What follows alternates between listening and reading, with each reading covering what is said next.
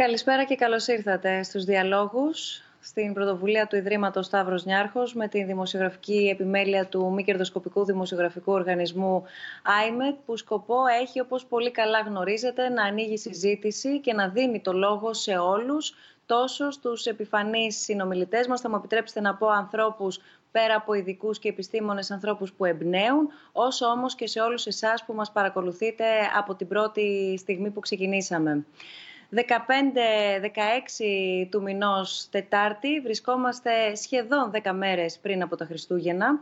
Όμως φέτος δεν μπορούμε να βγούμε, να πάρουμε δώρα τουλάχιστον όπως συνηθίζαμε τις προηγούμενες χρονιές. Δεν μπορούμε να διασκεδάσουμε ή δεν μπορούμε να διασκεδάσουμε όπως διασκεδάζαμε τις προηγούμενες χρονιές. Δεν μπορούμε να κυκλοφορήσουμε σίγουρα πάντως μέχρι αργά τη νύχτα ή να συναντηθούμε με τα αγαπημένα μας πρόσωπα γύρω από το γιορτινό τραπέζι. Βρισκόμαστε σε καραντίνα, για δεύτερη μάλιστα φορά μέσα σε μόλις εννέα μήνες. Παρότι όπως φαίνεται και όπως ακούγεται η ιατρική λύση για τον κορονοϊό βρίσκεται κοντά και με τις οικονομίες όμως, με τις οικονομικές με συνέπειες να είναι ήδη εμφανείς, Υπάρχει μια άλλη ξεχασμένη πλευρά της πανδημίας, μια ξεχασμένη πλευρά του COVID-19, ιστορικά υποχρηματοδοτούμενη, όπως την αποκάλεσε πρόσφατα ο ίδιος ο Παγκόσμιος Οργανισμός Υγείας και δεν είναι άλλη από την ψυχική υγεία. Έτσι σήμερα εδώ στους διαλόγους θέλουμε να δούμε πώς επηρέασε τον, το, ψυχισμό μας μία χρονιά κατά την οποία ο κορονοϊός καθόρισε τη ζωή όλων μας, αλλά και να αναρωτηθούμε πώς μπορούμε να βγούμε νικητές από αυτή την πρωτόγνωρη περιπέτεια. Για να τα συζητήσουμε όλα αυτά, σήμερα έχουμε τη χαρά και την τιμή να έχουμε μαζί μας τη συγγραφέα και καθηγήτρια ψυχολογίας, κυρία Φωτεινή Τσαλίκογλου. Ευχαριστούμε θερμά που είστε μαζί μας. Καλώς ήρθες, Φωτεινή, αν μου επιτρέπεις τον ενικό.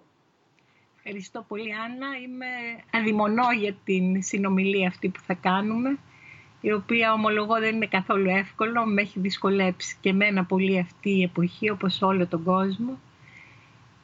Και θα, θα δούμε πώς, πώς θα μας πάει αυτή η συζήτηση. Αν μπορώ να πω δύο λόγια έτσι εισαγωγικά για τις έννοιες που θα χρησιμοποιήσουμε εδώ. Καταρχήν να πω ότι ο ψυχισμός μας είναι παιδί του διαλόγου και δεν μπορεί παρά να είναι παιδί του διαλόγου γιατί από την πρώτη στιγμή, από την πρώτη στιγμή που γεννιόμαστε είμαστε κομμάτι μιας σχέσης. Αυτό που λέμε μωρό δεν υπάρχει από μόνο του, είναι, υπάρχει μόνο σαν κομμάτι μιας σχέσης της μητέρας του, του υποκατάστατού της και για να υπάρχει λοιπόν ένα εγώ, και έχει πολύ σημασία αυτό να το δούμε, χρειάζεται, δεν μπορεί να υπάρχει το εγώ, ταυτότητα, χωρίς την ετερότητα. Από αυτή λοιπόν την αρχική συνθήκη που μας, που μας συγκροτεί σαν ανθρώπινα υποκείμενα μπορώ να πω, από εδώ απορρέουν όλες οι δυσκολίες, κάποιες φορές οι απογνώσεις, αλλά και, και η ομορφιά που σημαδεύουν τις περιπέτειες του ψυχισμού μας. Έχει σημασία αυτό να το έχουμε κατά νου, όπως και ένα λεπτό να πω πώς αντιλαμβάνομαι τον, ε, την έννοια της ψυχικής υγείας.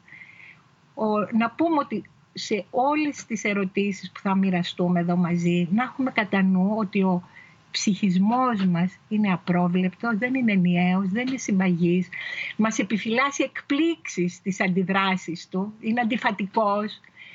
Και αυτή η στρεσογόνα, η εμβληματική συνθήκη που ζούμε αυτή του εξαιρετικού του πρωτόγνωρου αυτού φαινομένου της πανδημίας μας φέρνει σε επαφή με πολύ φωτεινά και πολύ σκοτεινά κομμάτια του, του ψυχισμού μας και ψυχική υγεία, πώς να την ορίσουμε. Υπάρχουν χιλιάδες ορισμοί. Αναφέρθηκες Άννα στον Παγκόσμιο Οργανισμό Υγείας.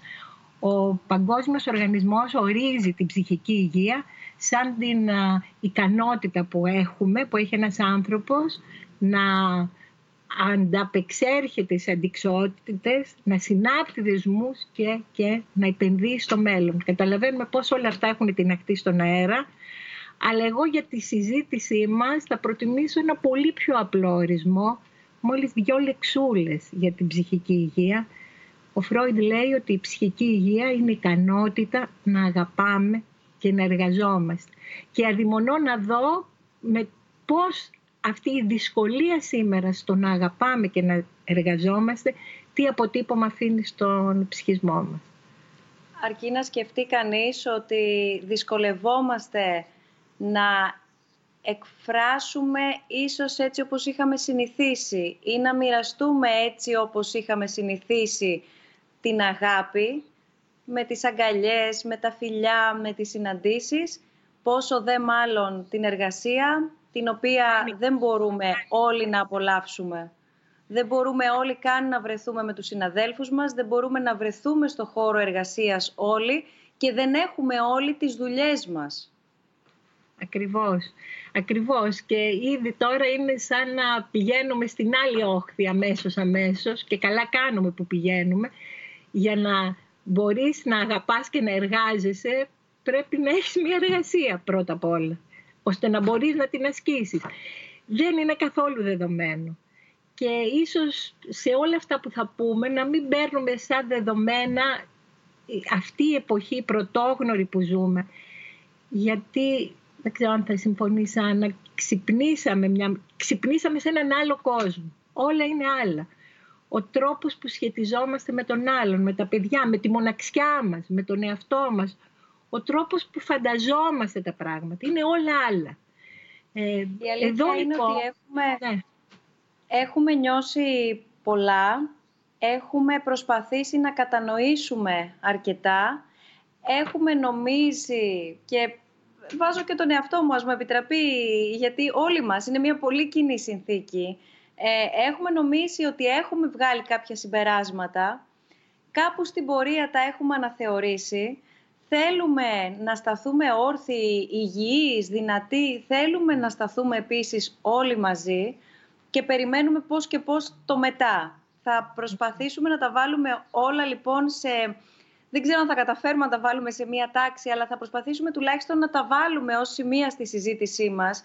Γι' αυτό είναι πάρα πολύ σημαντικό, όπως σε κάθε μας συνάντηση, στο πλαίσιο των διαλόγων εννοώ, πόσο δε μάλλον σήμερα, να λάβουμε και από τον κόσμο που μας παρακολουθεί είτε ερωτήσεις, είτε σκέψεις, είτε απόψεις, τοποθετήσεις, ακριβώς γιατί αν μας αφορούν όλα, στις 37, σήμερα είναι 38η συνάντηση, συζήτηση, η 38η διάλογη, αν κάθε φορά συζητάμε και αν συζητάμε θέματα που μας αφορούν και μας απασχολούν όλους και είναι κοινά, νομίζω όλη αυτή η συνθήκη είναι ίσως η πλέον κοινή για όλους, από όπου και αν προέρχεται ο καθένας μας, ό,τι και αν του ξημερώνει αύριο. Τώρα, αυτή τη στιγμή, είμαστε σε ένα πολύ κοινό πλαίσιο κανόνων που βεβαίως υπάρχουν, για να μην παρεξηγηθώ, σοβαρότατες ε, διαφοροποιήσεις στον τρόπο που το βιώνει ο καθένας και στον τρόπο που μπορεί να αντιμετωπίσει τα όποια προβλήματα είτε έχουν δημιουργηθεί είτε λόγω της παρούσας συνθήκης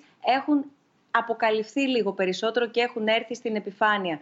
Θα, θα τα συζητήσουμε όλα αναλυτικά σε μια πραγματικά πολύ ενδιαφέρουσα συζήτηση. Έχω την αίσθηση και προσωπικά περιμένω πώς και πώς να ανοίξουμε την κουβέντα μας φωτεινή. Να σημειώσω σε αυτό το σημείο ότι θα συναντήσουμε κατά τη διάρκεια της συζήτησής μας και τον Διευθυντή Ψυχιατρικής Ακριβίας του Πανεπιστημίου Κολόμπιας, Σάντερ Μάρξ, καθώς επίσης και τον πρόεδρο του Child Mind Institute, Harold Koplevich. Έχει πολύ μεγάλη σημασία να δούμε και αναηλικία πώς βιώνουμε διαφορετικά όλη αυτή την συνθήκη, ενώ θα ακούσουμε και όσα μας έχει πει ο πρόεδρος του Ιδρύματος Σταύρος Νιάρχος, Ανδρέας Δρακόπουλος. Ας μην ξεχνάμε ότι από την πρώτη στιγμή στην πολύ μεγάλη στήριξη που από την πλευρά του α, εκπώνησε και υλοποίησε και, και υλοποιεί σταδιακά μέσω του, του αντίστοιχου προγραμματισμού, το Ίδρυμα Σταύρος Νιάρχος έδωσε ιδιαίτερα μεγάλη έμφαση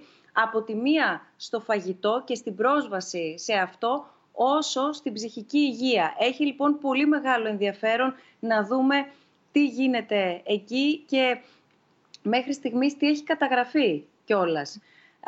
Όπως είπα όμως και νωρίτερα, είναι πάρα πολύ σημαντικό, το γνωρίζετε ήδη, στη συζήτηση να έχουμε και όλους εσάς που μας παρακολουθείτε διαδικτυακά, να κάνετε τις παρεμβάσεις σας, να στείλετε τις ερωτήσεις και τα σχόλιά σας, είτε μέσω του site μας, snfdialogues.org, κάθετος questions, αλλά και μέσω των social media. Μας βρίσκεται τόσο σε Facebook όσο και σε Instagram, στο λογαριασμό μας SNF Λοιπόν, περιμένουμε να τα βάλουμε όλα κάτω.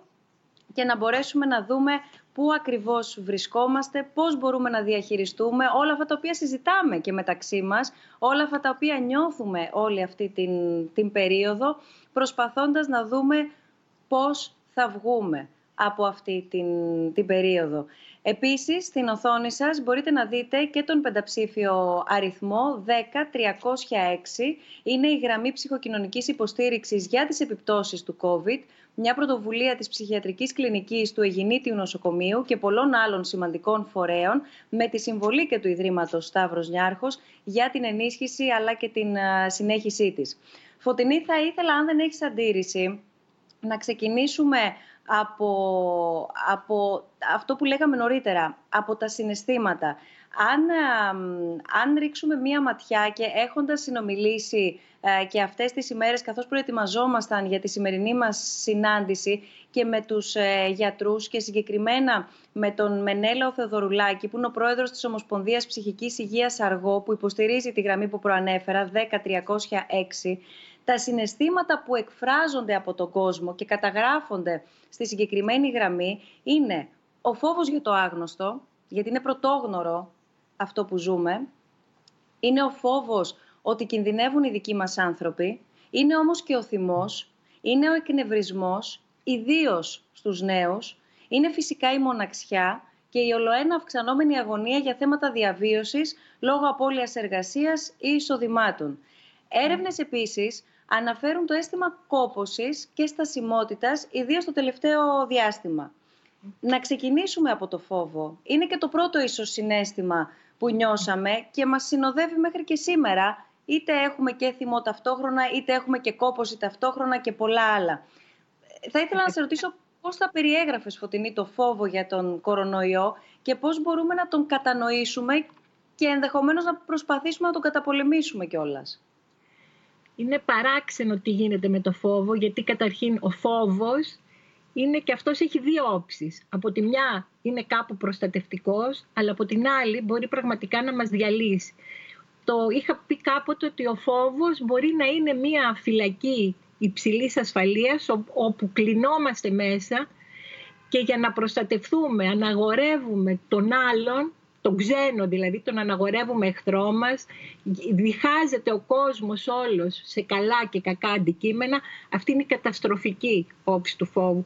Υπάρχει όμως και η άλλη όψη του φόβου, που μπορεί να μας ενώνει, να δημιουργεί δηλαδή μια ε, κοινότητα μπορώ να πω, φοβισμένων ανθρώπων, ε, σκεφτόμουν αν μπορώ, αυτό θα ήθελα κάποια στιγμή να το πω οπωσδήποτε στη συζήτησή μας, ότι ο ίδιος ο πολιτισμός μας μπορεί να γεννήθηκε από, από ένα συνέστημα φόβου και έγνοιας σε ένα συνάνθρωπό μας. Είναι μια καταπληκτική ιστορία που λέει η, αυτή, η ανθρωπολόγος η Μάργαρετ Μίντ ότι η γέννηση, πότε ξεκινάει ο πολιτισμός μας. Δεν ξεκινάει ούτε όταν βρέθηκαν, λέει, τα κυνηγητικά όπλα ή διάφορα ε, ε, έργα τέχνης σαν αρχή του πολιτισμού θεωρεί ότι ήταν ένα οστό τραυματισμένο αξία, ε, ηλικίας 15.000 ετών που κάποιος έδεσε, κάποιος έσπασε το μυριαίο οστό του και αυτό το μυριαίο οστό δέθηκε από κάποιον άλλον. Κάποιος δηλαδή ένιωσε μια κοινή, ένα κοινό φόβο να τον ενώνει με τον συνάνθρωπό του που είχε το σπασμένο οστό, έσκυψε το έδισε, γιατί στο ζωικό βασίλειο ένα σπασμένο, πεθαίνεις με ένα σπασμένο κόκαλο. Εκεί πέρα ο άνθρωπος αυτός σώθηκε μέσα από την έγνοια και τη φροντίδα ενός συνάνθρωπου του, που λέω εγώ ότι ο συνάνθρωπος αυτός θα ένιωσε βλέποντας το σπασμένο κόκαλο του συνανθρώπου του. Ίσως ένιωσε ότι μια κοινή μοίρα, ένας κοινός φόβος τον ενώνει μαζί του και φροντίζοντάς τον φροντίζει ταυτόχρονα και αμβλύνει και τον δικό του φόβο. Ίσως είναι μια ωραία ιστορία για να μας, πω, να μας πει τι μπορεί να κάνει η ενσυναίσθηση. Δεν είναι απλώς ένα αλτρουιστικό συνέστημα, είναι κάτι πολύ περισσότερο.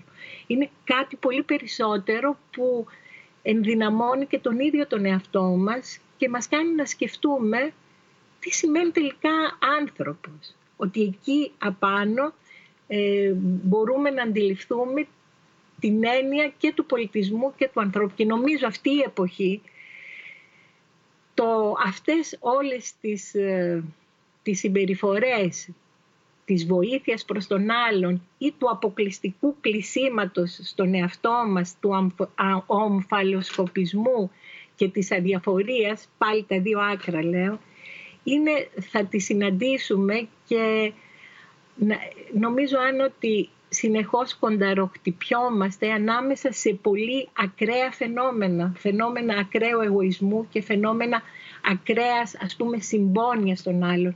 Είναι σαν να έχει ανοίξει ας πούμε ένα, ένα πολύ μεγάλο ρήγμα που μας φέρνει αντιμέτωπους με αυτά, με πολύ ακραία πράγματα και όλο το θέμα είναι πώς θα τα, θα τα εναρμονίσουμε αυτά τα δύο.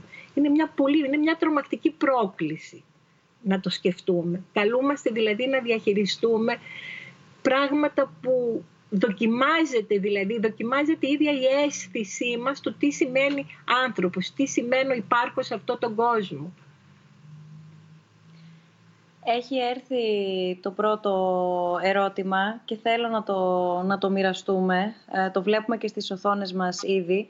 Γιατί ο άνθρωπος φοβάται; Πιστεύετε ότι αυτοί οι φόβοι χρειάζεται να τους ε, δαμάσουμε ή απλά να τους αποδεχθούμε προκειμένου να οδεύσουμε σε μια ζωή με περισσότερη ευδαιμονία; Τι θα πει να, να τους δαμάσουμε τους φόβους; Το θέμα είναι να μην τους σκεπάσουμε, να μην τους συγκαλύψουμε, να τους αναγνωρίσουμε, να έρθουμε να τους δούμε κατάματα. Γιατί ε, το να τους βάλεις στην άκρη, να κάνεις ότι δεν υπάρχουν, δεν κάνεις τίποτα. Τώρα γιατί φοβόμαστε, αν σκεφτούμε ότι ξεκινήσαμε τη ζωή μας με έναν, βγήκαμε από τον, ε, από τον ενδομήτριο παράδεισο, με ένα κλάμα βγήκαμε, με ένα φόβο ότι εγκαταλείπουμε κάτι και προχωράμε κάτι που μπορεί να εμφανίζεται σαν τόπος ταλπορής, παραδεισένιος τόπος, μιλώ για την ενδομήτρια ζωή και με ένα κλάμα βγαίνουμε σε ένα εξωτερικό περιβάλλον άγριο, με ήχους, με θόρυβους, με φώτα. Και πέρα λοιπόν είναι ένας πρώτος αποχωρισμός. Ένας, όλοι μας, το μεγάλωμά μας σημαδεύεται από απώλειες και αποχωρισμούς. Αλλά αυτό, αυτοί οι απώλειες και αυτοί οι αποχωρισμοί ενέχουν μέσα στοιχεία φόβου, αλλά χωρίς αυτό δεν υπάρχει και ζωή. Δεν υπάρχει ζωή χωρίς το φόβο των αλλεπάλληλων αποχωρισμών. Κάθε η παιδική μας ηλικία, η εφηβεία, το μεγάλωμά μας, για να μην πω η τρίτη ηλικία, συνοδεύεται από αντίστοιχους φόβους. Το μεγάλωμα είναι μια επιθετική πράξη. Η ίδια η έννοια του μεγαλώματος, η διαδικασία. Αυτό σημαίνει μεγαλώνω. Ναι. Μέσα σε αυτή τη διαδικασία και μέσα σε αυτή την πορεία τη ζωής ουσιαστικά, μαθαίνουμε να, να ζούμε με τους ανθρώπους τους δικούς μας, μαθαίνουμε να ζούμε μέσα στην κοινωνία, μαζί με τους συναδέλφους μας, μαζί με όλο τον, τον κόσμο που ζει στις περιοχές που ζούμε. Τα περιοριστικά μέτρα που επιβλήθηκαν για την προστασία, προστασία μας από τον κορονοϊό είναι κυρίως μέτρα που από την πρώτη στιγμή επέβαλαν την απόσταση μεταξύ μας. Το ανθρώπινο άγγιγμα, η αγκαλιά που λέγαμε νωρίτερα, η συνάντηση, είναι πλέον απαγορευτικά.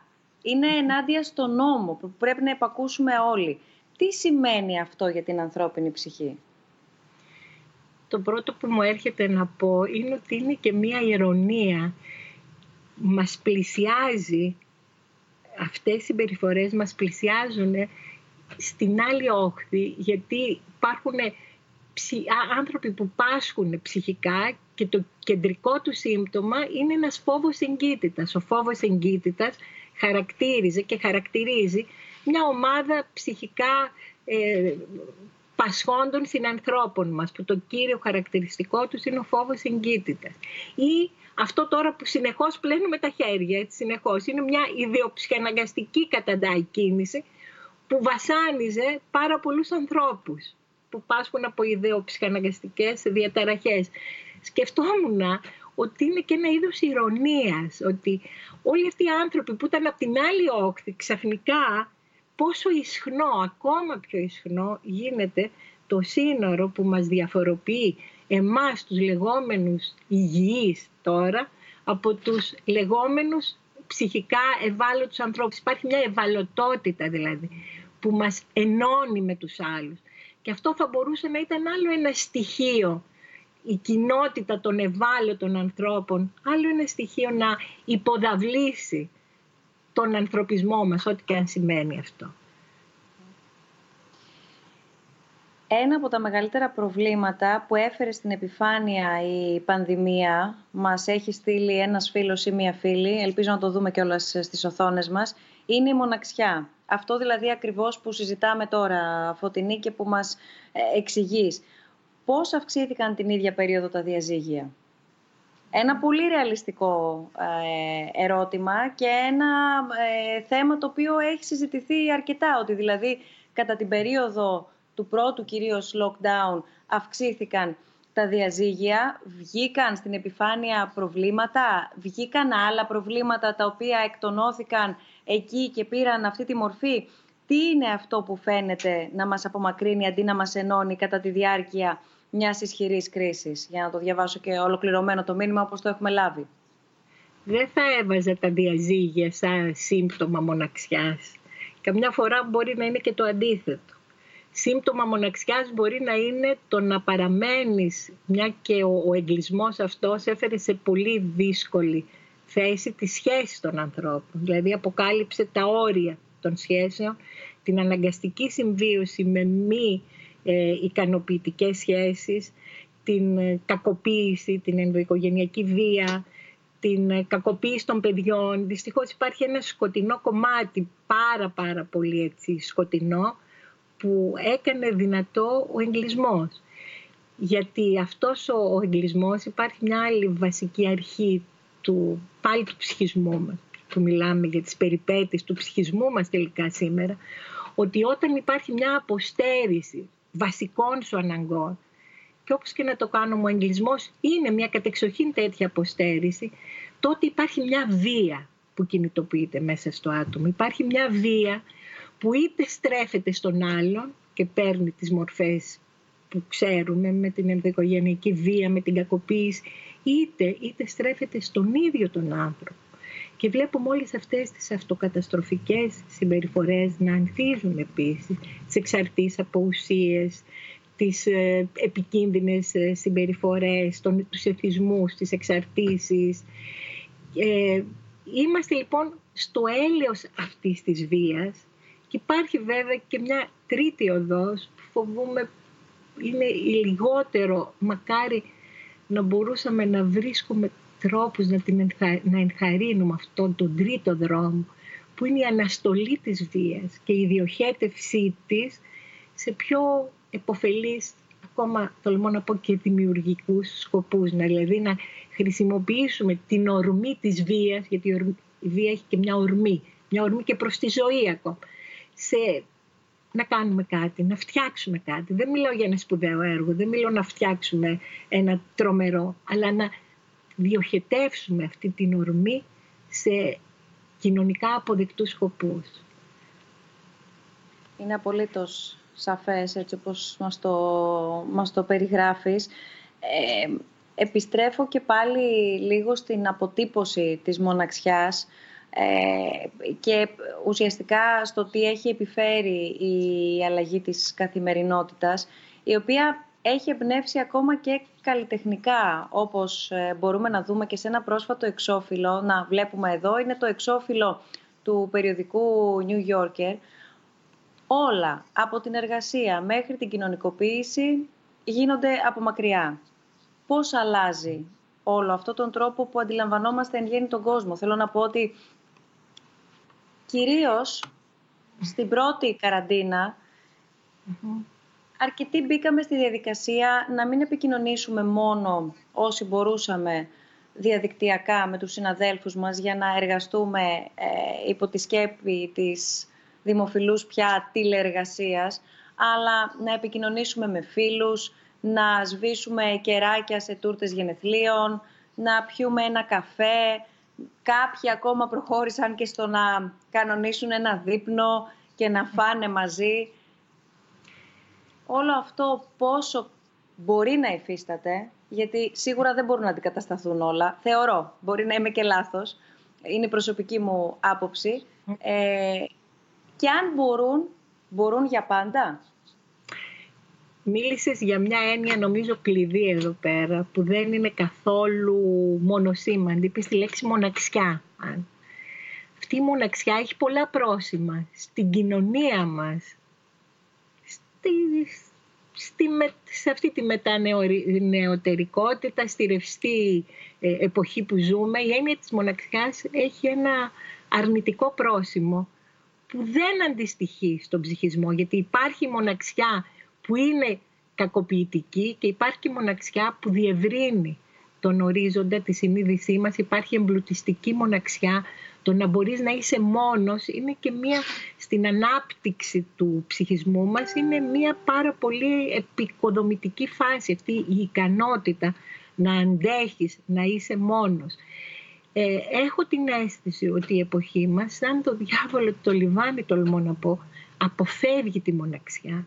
Είναι, και βλέπουμε όλες αυτές τις ε, συμπεριφορές, τις μανιακές άμυνες με, την, με τις οποίες πάμε, εντάξει αυτό είναι ένα μεγάλο θέμα τώρα που πάμε να την καταλαγιάσουμε, να την ε, βουλώσουμε. Να την ξορκίσουμε κάποιες φορές ίσως. Ας δούμε Μας κάνει εντύπωση τα μαγαζιά, όλα αυτά, τα, ο χαμός που γίνεται μόλις ανοίξουν τα μαγαζιά, δηλαδή μια αίσθηση δηλαδή ότι έτσι, έτσι, καταπολεμάμε το άγχος του θανάτου. Είναι μια, ο, έχουμε, δεν έχουμε μάθει, η μοναξιά είναι κάτι που τρομάζει. Δεν, δεν έχουμε, η κουλτούρα μας δεν ευνοεί το θετικό κομμάτι της μοναξιάς. Γιατί το είμαι μόνος δεν σημαίνει απαραίτητα ότι υποφέρω. Μπορεί να είναι και μια επιλογή. Ένα κομμάτι να ζήσω μόνος και μετά να με κάνει να είμαι ακόμα πιο διαθέσιμος στον άλλον. Το είμαι μόνος υποδαβλίζει ακόμα και τη διαθεσιμότητα μετά απέναντι στον άλλον. Είναι λοιπόν μια εποχή που μαζί με την μελαγχολία αποφεύγει και εκεί αγγίζουμε νομίζω ένα θέμα που σίγουρα θα μας θέσουν οι, α, οι ακροατές μας, πώς να τους πω ακροατές ή τηλεθεατές, δεν ξέρω. Άννα. ούτε εμείς και σε αυτή τη συνθήκη φωτεινή, ναι. γιατί γίνεται διαδικτυακά. Ήμασταν και εμείς φυσική παρουσία και διαδικτυακά. Τώρα είμαστε μόνο διαδικτυακά. Από την άλλη, δεν είμαστε ούτε τηλεόραση ούτε ραδιόφωνο. Είναι ο κόσμος, εν πάση περιπτώσει, που είναι μαζί μας. Ναι. Ε, πώς διαχειριζόμαστε, η μοναξιά συνδέεται με ένα άλλο τεράστιο θέμα, το θέμα του πένθους που μπαίνει επιτακτικά στο προσκήνιο μέσα από την πανδημία. Και πώς το διαχειριζόμαστε και πόσο, δηλαδή αυτή εμένα προσωπικά, αν μπορώ να σου να ομολογήσω, αυτό που μετάραξε από την αρχή, από την πρώτη πρώτη στιγμή, ήταν αυτή η αίσθηση του ασυντρόφευτου θανάτου με τον οποίο καλούμαστε σήμερα να ζήσουμε. Νομίζω ότι είναι πολύ άγριο πράγμα αυτή η υπονόμευση των, ξέρεις, το να πεθαίνει κάποιος χωρίς τιμές, χωρίς, χωρίς μια τελετουργία. Να είναι σαν να μην έχει πεθάνει ο νεκρός μας. Και δεν συζητώ για το πώς πεθαίνει. Δεν μιλώ μόνο για αυτούς που πεθαίνουν από COVID, που είναι τραγικές οι εικόνες. Μιλώ και για όλους αυτούς που έχει τύχει να πεθάνουν αυτό το διάστημα και δεν μπορούν οι δικοί τους να τους τιμήσουν όπως έχουμε συνηθίσει μέσα στο, στην κουλτούρα, μέσα στον πολιτισμό μας. Αυτό είναι ένα τεράστιο θέμα γιατί αφήνει μια ανεπούλωτη πληγή, εμποδίζει κάτι που είναι πολύ σημαντικό για την ψυχολογία, αυτό που λέμε τη διεργασία του πένθους. Να μπορέσει να ολοκληρωθεί κάτι για να προχωρήσει μπροστά η ζωή. Δεν προχωράει μπροστά η ζωή όταν έχει μείνει ανολοκλήρωτο το πένθος. Είναι λοιπόν μια εποχή που εκτός όλων των άλλων, εκτός όλων αυτών που πεθαίνουν, είναι μια εποχή που αφήνει το πένθος ανολοκλήρωτο στους ανθρώπους. Είναι πολύ άγριο αυτό το πράγμα. Και ταυτόχρονα κυριαρχεί η έννοια του θανάτου. Θέλω να πω ότι η συνθήκη που ζούμε απειλεί την υγεία, απειλεί τη ζωή, είτε ημών των ιδίων, είτε των οικείων μας, είτε ολόκληρου του πλανήτη. Θέλω να πω ότι δεν μας αφήνει, δεν είναι κάτι που συμβαίνει μακριά, δεν είναι κάτι που συμβαίνει μόνο δίπλα, είναι κάτι που συμβαίνει παντού. Θα ανοίξουμε τις ειδήσει, θα δούμε γι' αυτό. Θα έχουμε περιστατικά στο κοντινό μας περιβάλλον ή δεν θα έχουμε, αλλά θα είμαστε σε μια συνθήκη προστασίας από αυτό, προσπάθειας προστασίας από αυτό. Και υπάρχουν και κάποιες μικρότερες ε, κοινότητες, μικρότερες ε, περιφέρειες. Και αυτή τη στιγμή παίρνω αφορμή από μια αποκλειστική, αποκαλυπτική ωστόσο έρευνα που έχει εξασφαλίσει ο, ο δημοσιογραφικός ε, οργανισμός του, του IMET και συγκεκριμένα ο συνάδελφός μου, ο Θανάσης Οτρομπούκης, σχετικά με τη γεωγραφική κατανομή των θανάτων. Το βάζω αυτό στη συζήτησή μας, όχι μόνο για την αξία που έχει, επειδή για πρώτη φορά βλέπουμε τα συγκεκριμένα δεδομένα των θανάτων αναγεωγραφική περιοχή, πώς αποτυπώνονται, αλλά γιατί βλέπουμε ότι ολόκληρες περιοχές, για παράδειγμα στη Βόρεια Ελλάδα, να πληρώνουν το μεγαλύτερο τίμημα. Για παράδειγμα, η Πέλα έχει περίπου 149 θανάτους ανά 100.000 κατοίκους, η Δράμα 142. Την ίδια ώρα η Θεσσαλονίκη έχει 67, η Αττική έχει 17 ανά 100.000 κατοίκους. Το λέω αυτό γιατί. Γιατί φυσικά και ανησυχούμε για ό,τι συμβαίνει στην πρωτεύουσα, στη δεύτερη μεγαλύτερη πόλη. Όμως αυτός ο χάρτης μας δείχνει να καταλάβουμε πώς ουσιαστικά σε κάποιες περιοχές της Ελλάδας ανοίγουν τα παράθυρά τους, ανοίγουν τις πόρτες τους ουσιαστικά και κάθε τρεις και λίγο ακούν για έναν ακόμα, για δύο ακόμα, για εκατοντάδες ακόμα από τον τόπο τους που πέθαναν.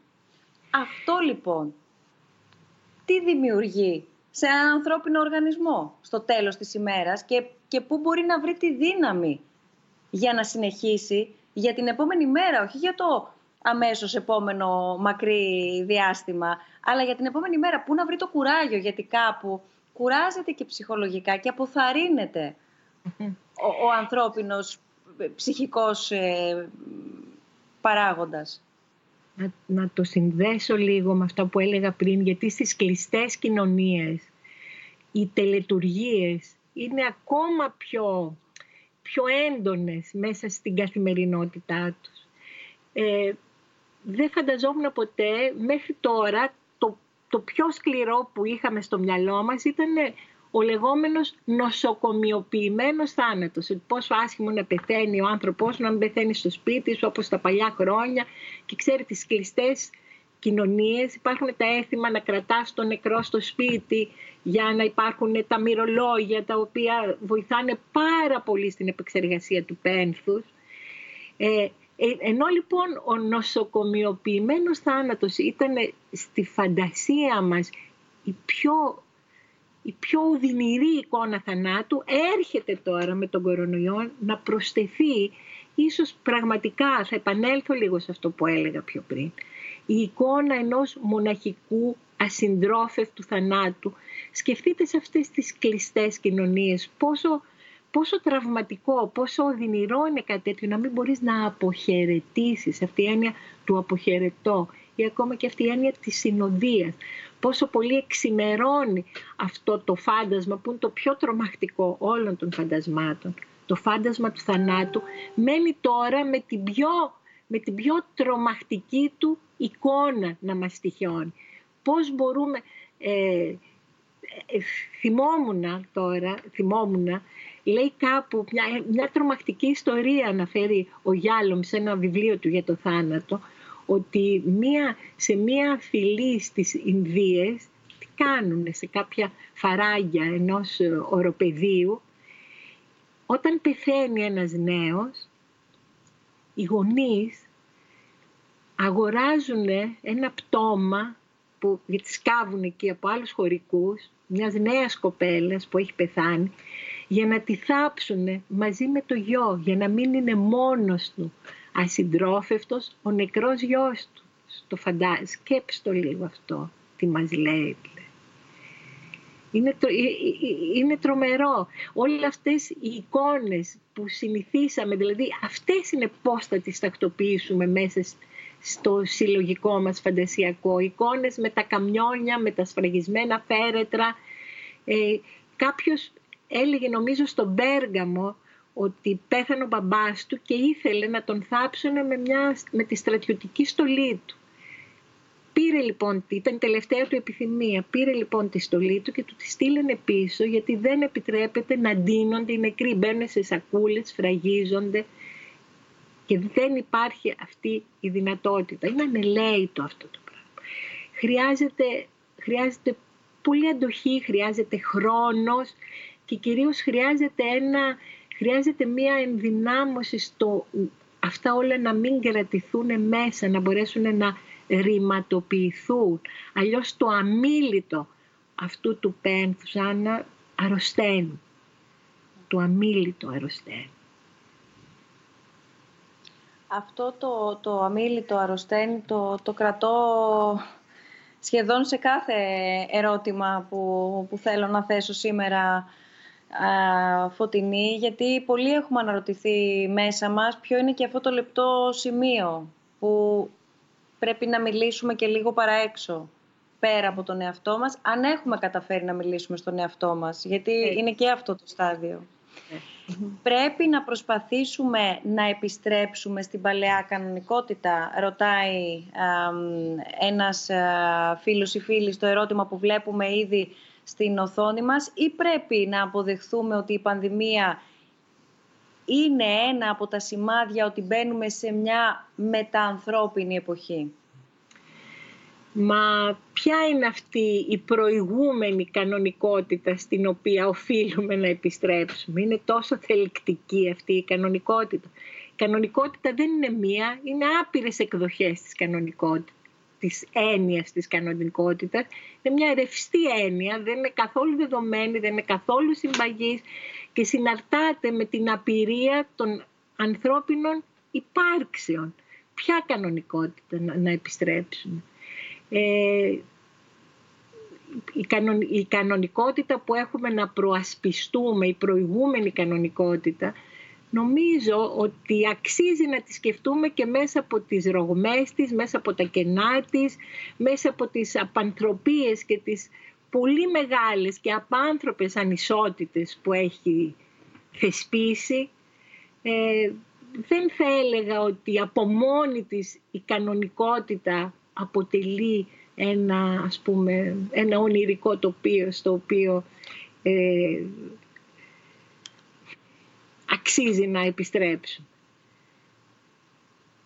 Μάλλον, ε, και δεν ξέρω αν ε, το, το εκτιμώ και αν το αποτυπώνω σωστά, θα πρέπει να αναθεωρήσουμε στη συνέχεια των όσων μας περιέγραψε Φωτεινή τι εστί κανονικότητα και μήπως όλο αυτό που ζούμε, όχι ατόφιο, αλλά σίγουρα έχει στοιχεία της κανονικότητας. Μήπως παρά είχαμε ωρεοποιήσει αυτό το οποίο θεωρούσαμε ε, κανονικότητα, μήπως είχαμε θεωρήσει αυτόν ε, ως ε, άτρωτους, ως ε, υπεράνω, ως...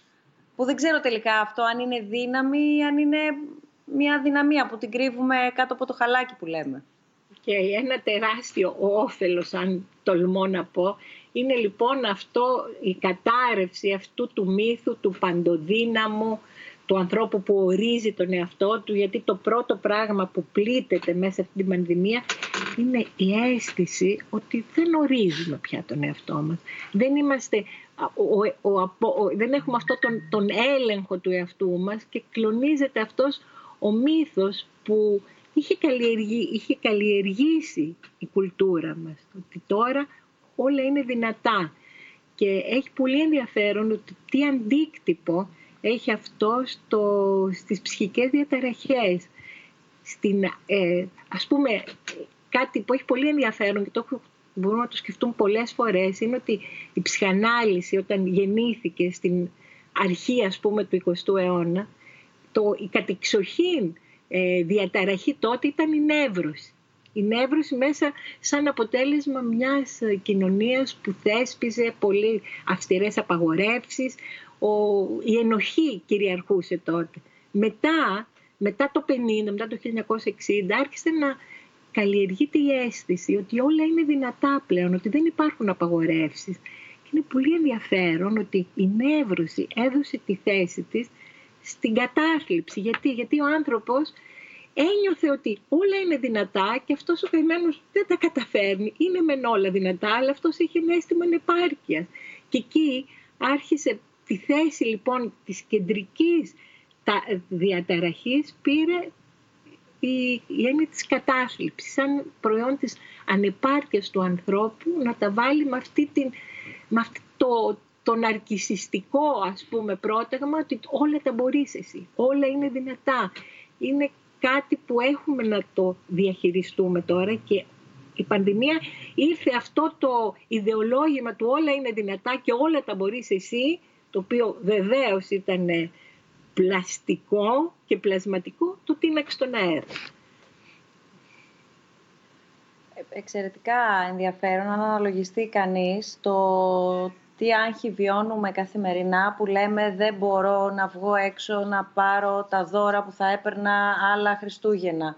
Δεν μπορώ να στρώσω το τραπέζι έτσι όπως θα το έστρωνα άλλες χρονιές.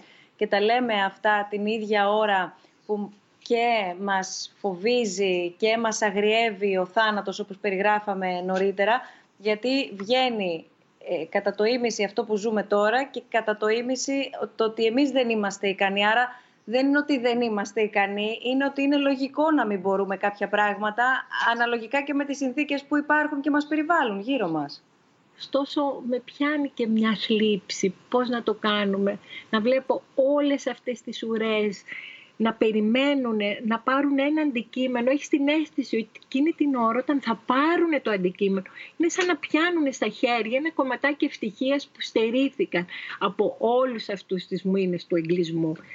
Είναι λίγο, σου δημιουργεί ένα συνέστημα λύπης. Καταλαβαίνει γιατί δεν χρειάζεται να πω πιο πολλά λόγια, αλλά πραγματικά είναι πώς αντιλαμβάνεται, πώς οδηγούμαστε να αντιλαμβανόμαστε την έννοια της ευτυχίας.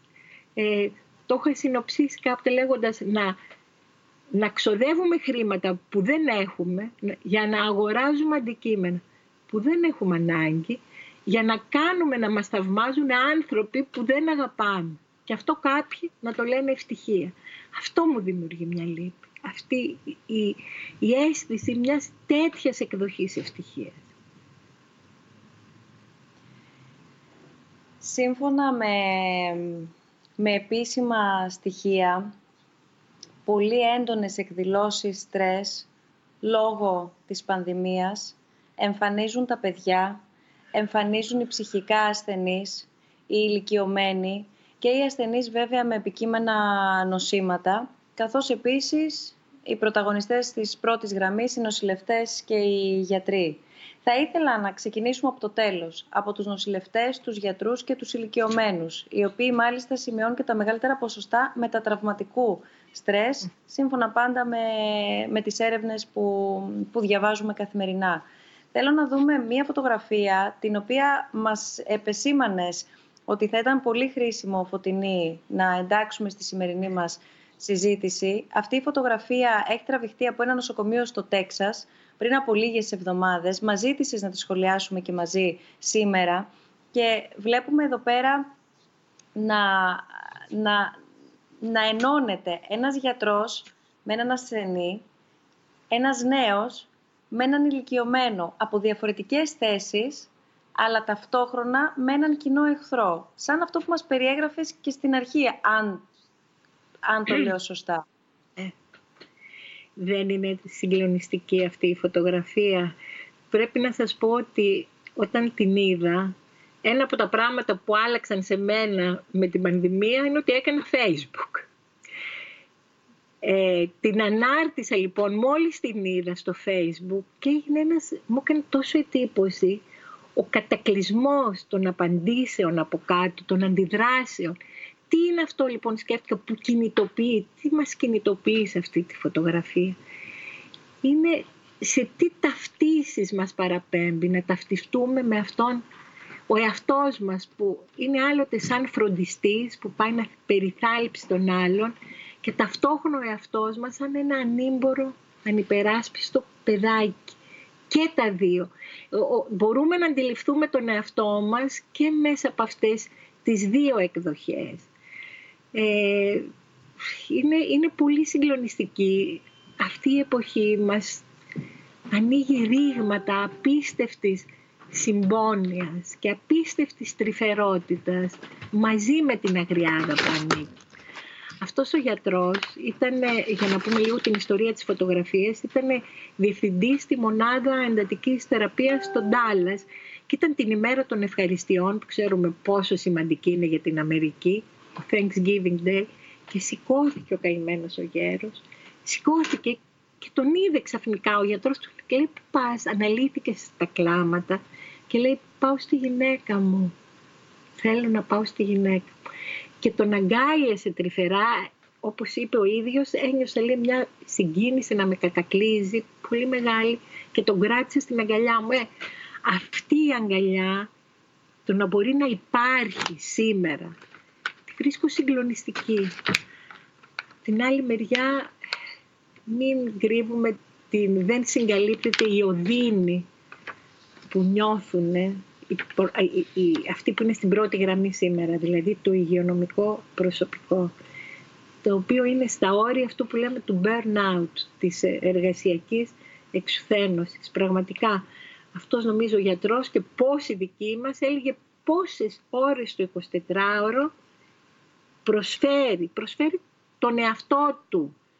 Αλλά δεν χρειάζεται όμως τόσο πολύ, θέλει μια βοήθεια θέλει. Δεν μπορούμε να εξαντλούμε έτσι τους ανθρώπους, να δοκιμάζουμε τις απεριόριστες αντοχές που έχουν.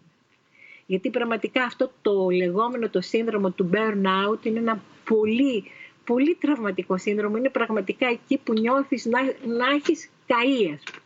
Είναι σαν να έχεις ηλεκτρισμό και, και να, να πέσουν όλα κάτω, να μην αντέχεις άλλο να έχεις φτάσει στα όρια των αντοχών σου και να μην μπορείς πια να προσφέρεις. Είναι μια τρομακτική συνθήκη να φτάσεις. Το θέμα είναι πώς να μπορέσουμε δηλαδή να κάνουμε ώστε να μην φτάσουν οι άνθρωποι αυτοί σε αυτό το σημείο. Πολλοί φοβούμαι ότι έχουν ήδη φτάσει στα όρια των αντοχών τους. Πάντως ε, δεν είναι και από μόνοι τους αυτοί οι άνθρωποι έτσι όπως τους βλέπουμε δεν είναι ένα τρομακτικό παράδειγμα ενδυνάμωσης. Τι μπορεί, τι είναι σε θέση να κάνει ένας άνθρωπος. Δεν μας ταρακουνάει λίγο την αίσθηση όταν καθόμαστε και στεναχωριόμαστε και μένουμε αδρανείς και να βλέπουμε πόσο ότι τελικά αυτό που θα κάνεις για τον άλλον είναι αυτό που σε κρατάει και ζωντανό κιόλας και σένα τον ίδιο και να τον θυμηθείς τον άλλον και την επόμενη μέρα που θα έχεις σταθεί στα πόδια σου. Δεν αρκεί μόνο ένα χειροκρότημα που ενδεχομένως σε κάνει να νιώσεις και εσένα λίγο καλύτερα Καλά, εκείνη τη στιγμή ότι κάτι κάνει. Δεν τα επαναλάβαμε, Άννα. Ευτυχώς ήταν μόνο στην αρχή. Φαντάσου πόσο, πόσο άδεια θα ηχούσαν, θα αντικούσαν στα αυτιά μας τώρα αυτό το ανέξοδο χειροκρότημα στο μπαλκόνι, είναι και ένα άλλο στοιχείο του, του ψυχισμού μας, ε, το υποκριτικό κομμάτι, που πολλές φορές τείνουμε να το πιστεύουμε κιόλας, ακόμα και εμείς οι ίδιοι όταν το, το επιλέγουμε. Είναι ένα θέμα ολόκληρο νομίζω για συζήτηση αυτό, γιατί ακριβώς έχει να κάνει με το τι θεωρούμε πραγματικό, με τι, τι θεωρούμε ε, κανονικό, με το τι θεωρούμε ευτυχία που περιέγραψες πριν και ούτω καθεξής.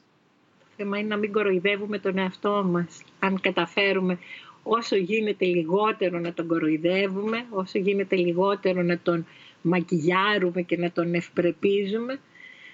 Ε. Έχει ένα ακόμα στοιχείο που θέλω να το θίξουμε και να προχωρήσουμε στη συζήτησή μας στη συγκεκριμένη φωτογραφία. Ε, κυρίως ήταν ένα στοιχείο το οποίο βλέπαμε περισσότερο κατά την ε, περίοδο της Άνοιξης, όταν δηλαδή ζούσαμε την πρώτη φάση απομόνωσης, lockdown, εγκλισμού, καραντίνας και ούτω καθεξής.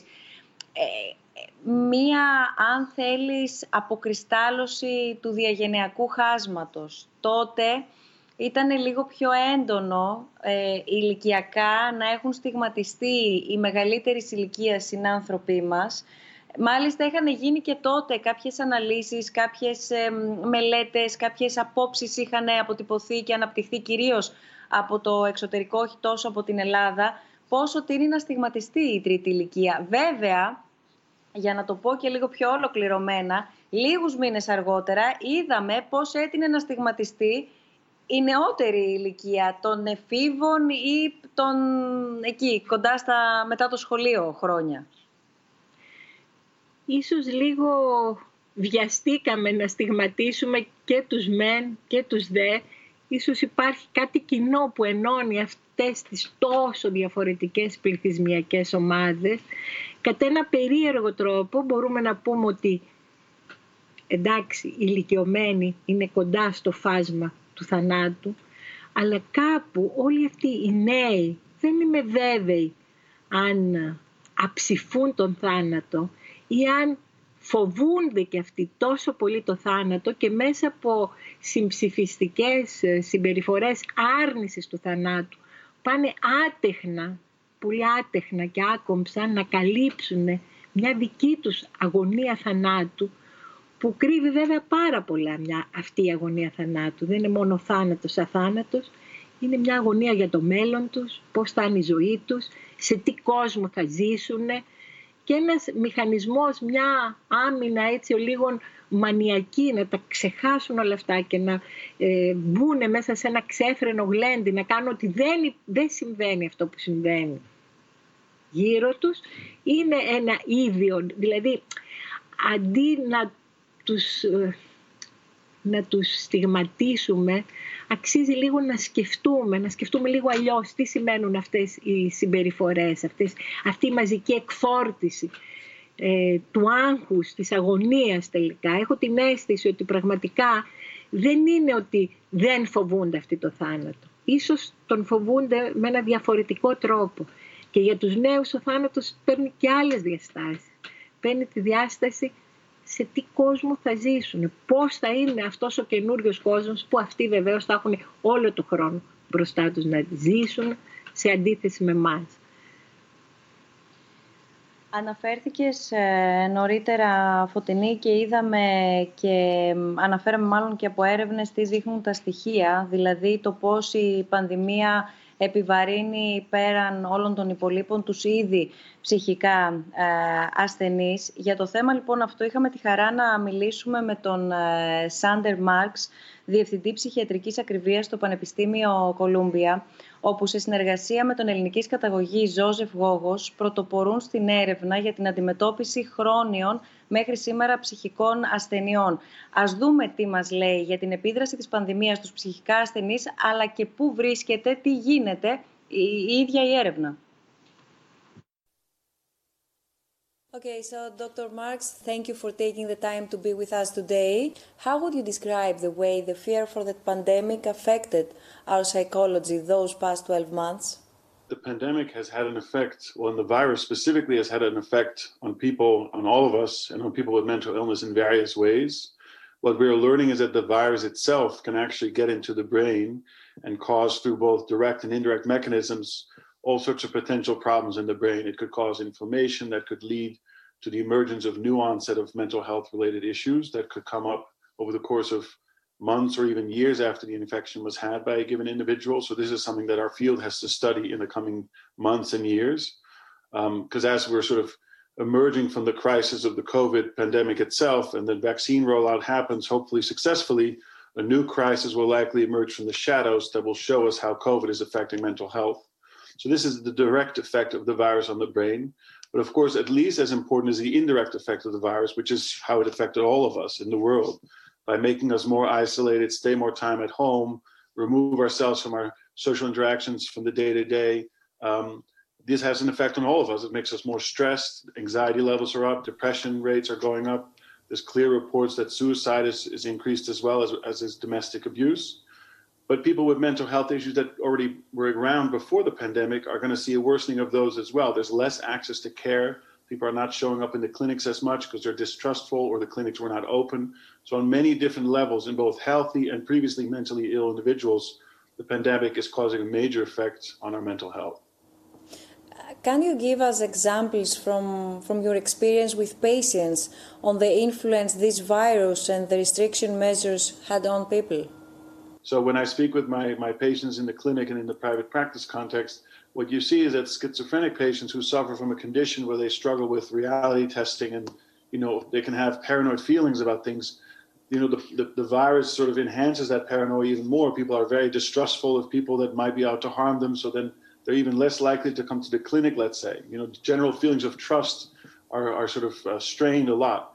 People with depression who have a hard time coming, coming out of bed in the morning because they have no energy and they feel you know what's the point of it all? They feel their outlook on life is is not what it normally is now that I feel even more um, pessimistic about the outlook of things the virus and sort of the global burden it has put on all of us in societies across the world has sort of made people with depression struggle even more. I mean, this is evidence why suicide rates are going up because people feel panicky. Their financial strain on their lives, you know, the financial the strain on their finances, their social lives are leading people to feel more stuck in their lives. So I hear this from virtually all of my patients.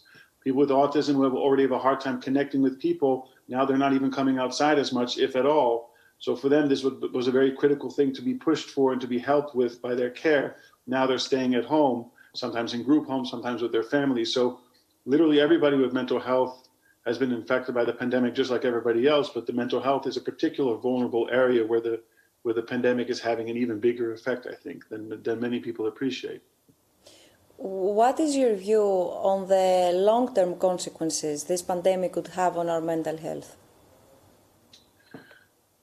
Well, this is this is going to be something that we will have to study in the years to come because it, the, the complexity of it is enormous. I think, for one, the fact that people who have infections can have mental health related problems and symptoms that come up sometimes right after the virus infection resolves medically, sometimes even months later, is telling us that we need to monitor people that have had an infection over time from a mental health perspective to see are we missing things? Are these people more likely to develop anxiety and depression? independent of the indirect effects on their lives, just biologically speaking. The virus can get into the neurons in the brain. So, is there sort of a low grade inflammation process that can arise in a small subset of people that have been infect- infected with COVID? This is a critical thing that we need to find out. Is there any positive side on the developments on mental health therapies because of the COVID 19 crisis and on the way people reevaluated their lives while on quarantine? Yeah, I, I, do think there's there is a silver lining here that is worth pointing out. Of course, this is a very major challenge this this pandemic as a whole, but as we have seen, like you just said, reevaluating our lives is is a positive thing for all of us. I think that the fact that we were all sort of forced to stop and reflect on the priorities in our lives and the things that matters most, and what do we want to spend most of our time doing. The fact that a lot of us were forced to spend more time with our families is, of course, a good thing. The reappreciation of spending time with loved ones is critical, and this is no different for for anybody in any part of the world. In terms of mental health, one of the things that stands out as giving us some room for optimism is, for once, is how efficient the collaboration has been between academia, government, and the private sector into developing a vaccine. What used to take maybe six, seven years from the time a new virus emerged to the development of an, of an effective vaccine would take six to seven years. Now, in a matter of six to seven months, we have a multitude of vaccines, all of which look rather promising. So to show the efficiency that this can sort of the mobilization of effort, resources, and financial support for a common cause is enormous. Could you explain what is precision psychiatry and its approach on mental health? Yes. Precision psychiatry essentially comes down to the customization of care, so the tailoring of care to the individual patient sitting in front of you. And so that relies on the advancements in three major areas, particularly speaking number one, genetic sequencing, so the, the evolution in the field of genetic sequencing and that has allowed us to uncover the genetic causes of psychiatric illnesses.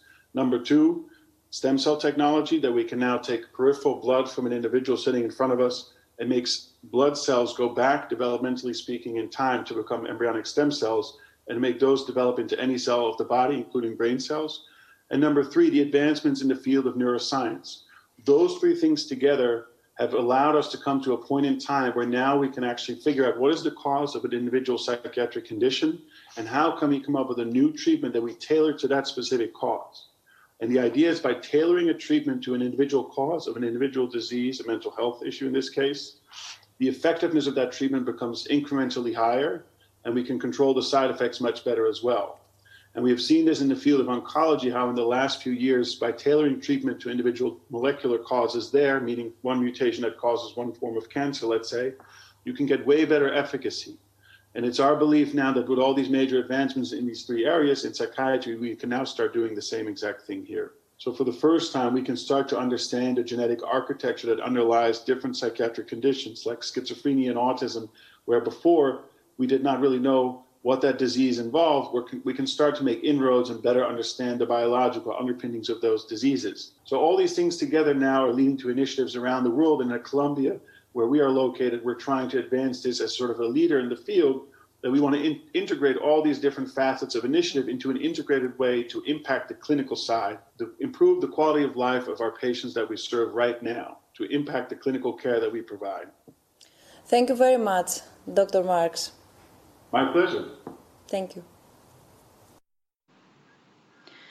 Λοιπόν, επιστρέφοντας, πρέπει να πω ότι έχουμε λάβει δεκάδες μηνύματα και σας ευχαριστούμε πάρα πολύ. Βέβαια, πρέπει να πω ότι έχουμε λάβει πάρα πολλά μηνύματα και με συγχωρείτε με το που ανακοινώσαμε το επόμενο θέμα συζήτησης, τη σημερινή μας δηλαδή ε, θεματική και σας ευχαριστούμε πάρα πολύ. Τα βλέπετε συνεχώς να περνούν όλα τα μηνύματα στους ε, δέκτες σας, ωστόσο ε, όσο το δυνατόν περισσότερα τα βάζουμε στη συζήτησή μας όπως πάντα, εκτός εάν έχουν ήδη απαντηθεί, εάν έχουμε ε, ήδη θίξει τα συγκεκριμένα σημεία. Παρ' όλα αυτά υπενθυμίζω για όσους ε, μας παρακολουθείτε από τώρα και τώρα ξεκινήσατε να είστε κι εσείς μέλος αυτής της συνάντησής μας των διαλόγων Δεκεμβρίου του 2020 snfdialogues.org κάθετος questions, εκεί περιμένουμε τα σχόλιά σας, τις ερωτήσεις σας, τις τοποθετήσεις σας. Φωτεινή, σε, σε μία περίοδο που νιώθουμε ε, σαφώς και με βάση τα όσα συζητάμε ε, πιεσμένοι ψυχολογικά όλοι ανεξαιρέτως. Υπάρχει και αν ναι, ποια και πότε αντιλαμβανόμαστε αυτή η πίεση να ξεπερνά το όριο. Και ποιο είναι το όριο. Ποια δηλαδή είναι η διαχωριστική γραμμή μεταξύ μιας θλίψης διαχειρίσιμης από εμάς τους ίδιους και πότε περνάμε σε μια κατάσταση όχι μη διαχειρίσιμη, αλλά όχι μη διαχειρίσιμη από εμάς αποκλειστικά και καλό θα ήταν να απευθυνθούμε σε έναν ειδικό, να απευθυνθούμε σε έναν ψυχολόγο, να απευθυνθούμε σε έναν ψυχίατρο. Είναι ενδιαφέρον ενδιαφέρουσα αυτή η ερώτηση. Νομίζω λίγο πολύ μπορούμε να καταλάβουμε πότε υπάρχει αυτό το όριο όταν βλέπουμε μια πολύ να παρατείνεται ας πούμε η δυσφορία μας και να είναι τέτοια ώστε να μας εμποδίζει τις καθημερινές μας λειτουργίες όπως τις κάναμε πριν. Να υπάρχει δηλαδή μια σαφής διαφοροποίηση για ένα ικανό διάστημα, ας πούμε δύο-τρεις εβδομάδες, ας πούμε, που πραγματικά να μην μπορούμε να ανταπεξέλθουμε, να σηκωθούμε, ξέρω από το κρεβάτι, να πάμε να φροντίσουμε το παιδί μας, να κάνουμε κάποια δραστηριότητα που κάναμε. Δηλαδή, αυτά ο τρόπος που αντιλαμβανόμασταν την καθημερινότητά μας, να μην μπορεί πλέον να συνεχίσει έτσι όπως γινόταν. Και από εκεί και πέρα νομίζω ότι ανοίγει ο δρόμος και για να ζητήσουμε βοήθεια. Δεν, δεν σημαίνει βέβαια ότι θα περάσουμε σε μια ψυχολογική, ψυχιατρικοποιημένη κοινωνία, αλλημονό αν γίνει και αυτό, γιατί αυτές τις δυσκολίες λίγο πολύ τις μοιραζόμαστε όλοι. Δεν θα, δεν θα πρέπει να ψυχιατρικοποιήσουμε ή ακόμα ενώ να ιατρικοποιήσουμε την οδύνη και τον ψυχικό μας πόνο.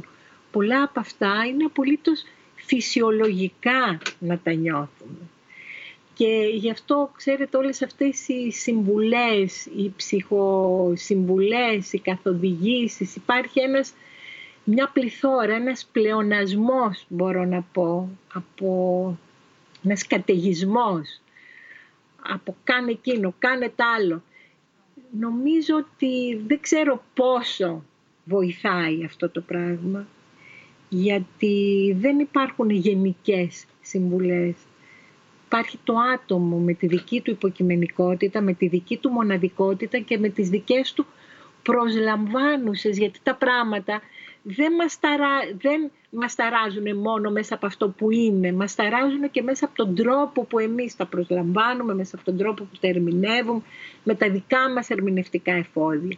Λοιπόν, όλες αυτές οι γενικόλογες συμβουλές συνήθως δεν πιάνουν, επειδή δεν λαμβάνουν υπόψη τους τα ερμηνευτικά εφόδια του καθενός από μας, τη μοναδικότητά μας, το πώς ζήσαμε, τα τραυματικά βιώματα που ενδεχομένως ζήσαμε σε παλαιότερες εποχές και αναζωπυρώνονται τώρα.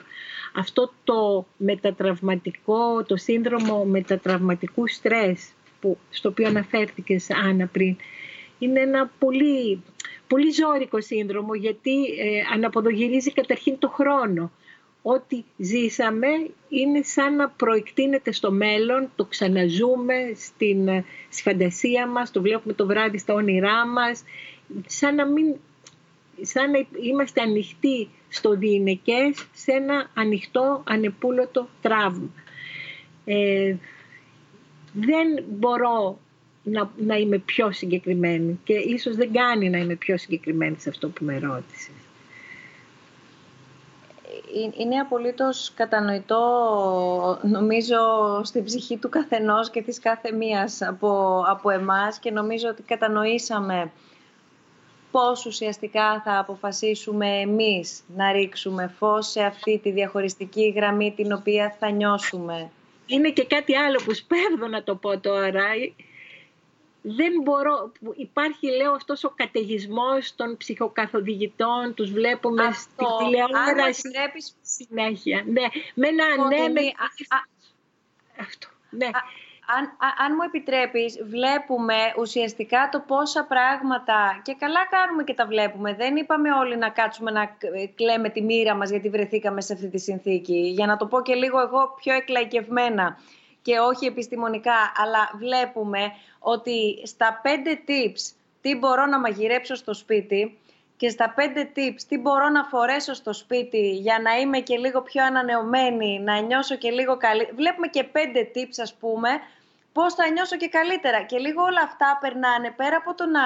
Ε, ε, το, το πολύ σοβαρό διαχωρισμό που, που κάνεις ότι δεν μπορεί να πιάσουν όλα τα tips σε όλους τους ανθρώπους τι να κάνουμε, νούμερο ένα. Νούμερο δύο, δεν μπορεί να τα βάζουμε και όλα, δηλαδή ρούχα, ψυχική υγεία, ε, ναι. ομορφιά και ευεξία με γευσηγνωσία σε ναι. ένα νομίζω... Εκείνο που δεν αντέχω είναι αυτό το ανώ, ανέμελο ύφο, σαν να μην συμβαίνει τίποτα. Έλα μωρέ, θα το ξεπεράσουμε και αυτό με μια καλή διάθεση, με θετική σκέψη, να σκεφτούμε κάτι θετικό. Όλα αυτά νομίζω δεν πείθουν. Δεν πείθουν και σε... Για να μην πω ότι κιόλας μπορεί να σου κάνουν και ένα κακό, γιατί τα έκανα όλα τα tips, αλλά εξακολουθώ να μην είμαι καλά αλλά κάτι σοβαρό άρα συμβαίνει με μένα. Όχι, δεν συμβαίνει κάτι σοβαρό με σένα. Ίσως θα συνέβαινε κάτι σοβαρό με σένα αν με μια τέτοια ελαφρότητα έκανες τα πέντε tips και ως διαμαγεία γινώσουν καλά, ας πούμε. Και δεν είναι κακό ε, να νιώθουμε άσχημα. Νομίζω ότι πρέπει λίγο να το απενοχοποιήσουμε αυτό και να το αναγνωρίσουμε ως ένα στοιχείο του ότι ε, ε, δεν είναι φυσιολογικό να μην στενοχωριόμαστε, δεν είναι φυσιολογικό να μην κλεινόμαστε, δεν είναι φυσιολογικό, δεν είναι φυσιολογικό να είμαστε αυτό το, θα, ας μου επιτραπεί η έκφραση, αν και συμμερίζομαι πάρα πολύ τον, ε, τον κύριο Παπινιώτη αυτές τις μέρες που μας υπενθυμίζει τις ελληνικές λέξεις, αλλά έχει περάσει και αυτό στην ελληνική διάλεκτο, αυτό το, το, το happy. Είναι το happy, είναι ένα, είναι μια ταυτότητα. Δηλαδή, ή, πρέπει, ή είσαι ή δεν είσαι happy. Δεν έχω το δικαίωμα κάποιες ώρες να είμαι, κάποιες ώρες να μην είμαι, κάποιες περιόδους της ζωής μου να είμαι λιγότερο, περισσότερο ή με διαφορετικό τρόπο. Ίσως ο, η πανδημία όταν περάσει, που θα περάσουν όλα αυτά, να μας έχει βοηθήσει μέσα στις εκατόμβες που θα, έχει, θα μας έχει δημιουργήσει, ίσως καταφέρει να μας κάνει να απαλλαγούμε από αυτή την τυραννία μιας τέτοιας ευτυχίας, μιας τέτοιας μίζερης θα έλεγα και κουτσής ευτυχίας, που εξορίζει από τον ορίζοντά της τη ρογμή, το ευάλωτο, την έλλειψη, όλα αυτά, την ευθραυστότητα, όλα αυτά που τελικά μας καθιστούν ανθρώπινα πλάσματα. Γιατί η ευτυχία έτσι όπως νοείται σήμερα, συγγνώμη αλλά θα το πω για μένα, έχει κάτι το απάνθρωπο, το μη ανθρώπινο. Ενώ η αψεγάδιαστη, η, η, η αψεγάδιαστη, η, η πληρότητα μιας δίθεν ευτυχίας που δεν έχει ρογμές, που δεν έχει διαρροές, που δεν έχει χάσματα, Νομίζω, νομίζω, νομίζω, θέλω να ελπίζω δηλαδή, ότι θα καταφέρουμε να αγαπήσουμε αλλιώς αυτό που λέμε άνθρωπος. Αυτό που λέμε άνθρωπο. Γιατί ξέρετε αυτή η έννοια του παντοδύναμου που όλα τα καταφέρνει, όλα τα μπορεί, όλα είναι δυνατά του υπερεπαρκούς ανθρώπου μέσα αυτή την κουλτούρα του κενού που μας περιβάλλει, έχει κάτι το απάνθρωπο και κάτι το ψεύτικο θα έλεγα.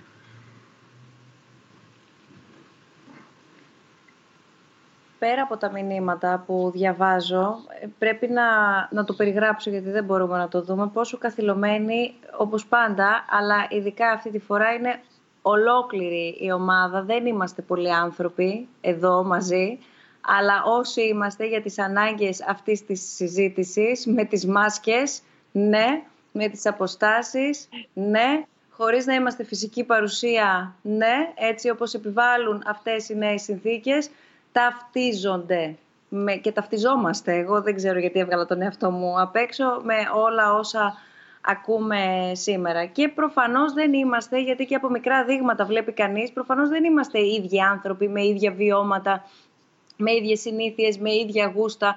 Εδώ λοιπόν βλέπουμε πώς μέσα στην ο καθένας δική του απομόνωση, βρισκόμαστε όλοι μαζί σε ένα σύνολο, άρα ας κοιτάξουμε καλύτερα ο ένας τον άλλον και λίγο πιο ε, αληθινά, γιατί αυτές οι ρογμές έχουν, έχουν καλυφθεί με, με πρόχειρα υλικά πολλές φορές και μετά είναι σαν το νερό που θα τη βρει τη δίωδο. Δεν υπάρχει περίπτωση, ό,τι και να βάλεις εσύ σε αυτή τη ρογμή, αν δεν την δεις και δεν την ξέρεις, θα, θα, θα έρθει νομίζω η πλημμύρα.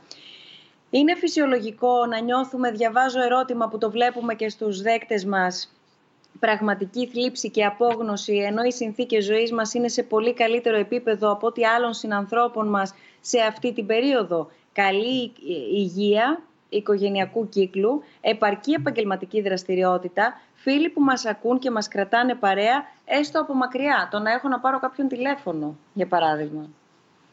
Τη ρωτάει αν είναι φυσιολογικό να νιώθουμε... Αν είναι φυσιολογικό να νιώθουμε πραγματική θλίψη και απόγνωση, ενώ μπορούμε να είμαστε απομονωμένοι μεν, αλλά να είμαστε καλά στην υγεία μας, να έχουμε ανθρώπους να μιλήσουμε. Νομίζω ότι είναι μια ηθική στάση αυτή που δείχνει μια σκέψη που ταλανίζει, μια, έχει μια πολύ ηθική διάσταση αυτό που την αναγνωρίζω πάρα πολύ, ταυτίζομαι μαζί της με αυτό το ερώτημα είναι, αν θέλεις λίγο, θυμίζει την ενοχή του επιβιώσαντος.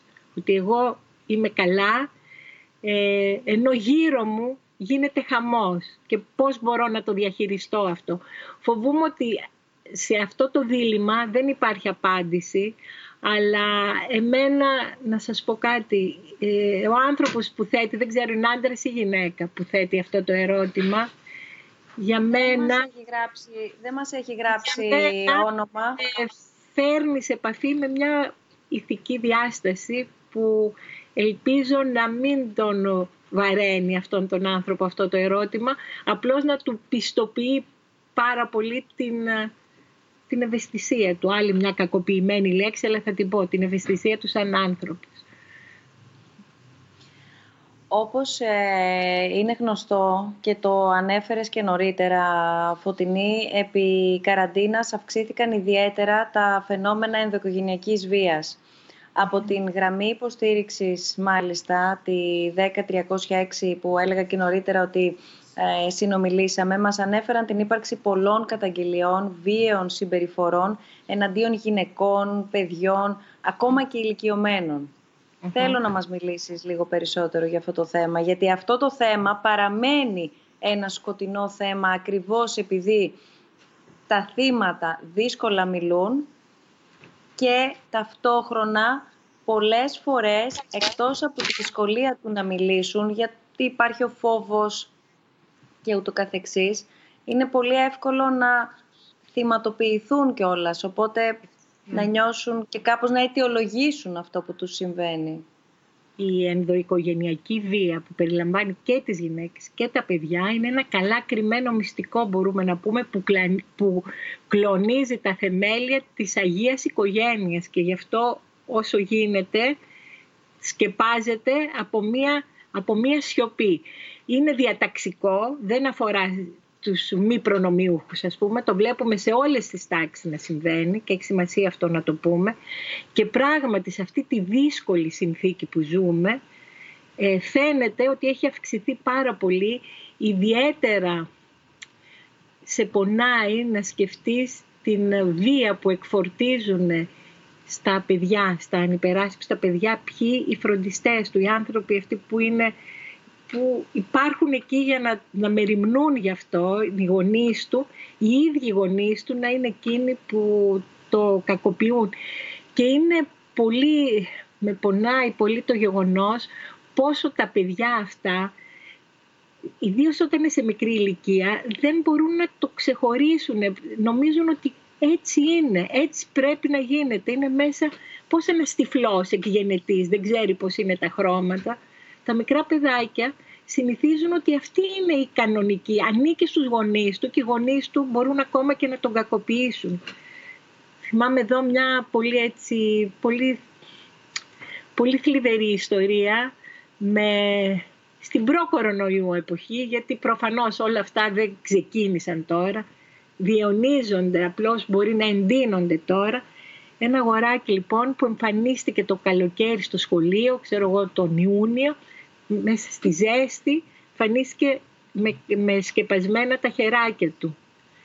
Από τις, για να μην δει ο δάσκαλος τις χαρακές που ο μέθησος πατέρας του για μία ακόμη φορά του είχε ε, με ένα μαχαίρι του, του είχε κάνει την προηγούμενη μέρα. Εκείνη τη στιγμή μπορεί να σκεφτεί κανείς τι, τι δείχνει το, το παιδάκι αυτό που ήθελε να καλύψει. Θέλει να προστατεύσει το γονιό του, θέλει να προστατεύσει τον εαυτό του από το δημόσιο βλέμμα ότι είμαι άξιος αγάπης, δεν είμαι άξιος κακοποίησης, άρα η κακοποίηση αυτή δεν συμβαίνει. Αυτά τα, το μακριμάνικο μανίκι του μικρού κακοποιημένου παιδιού ε, μου έχει μείνει ας πούμε. Όπως επίσης τώρα τα σχολεία είναι κλειστά, δεν μπορεί ο καθηγητής, ο εκπαιδευτικός να το δει αυτό. Είναι άλλο ένα εμπόδιο. Όλα αυτά γίνονται τώρα εν κρυπτό.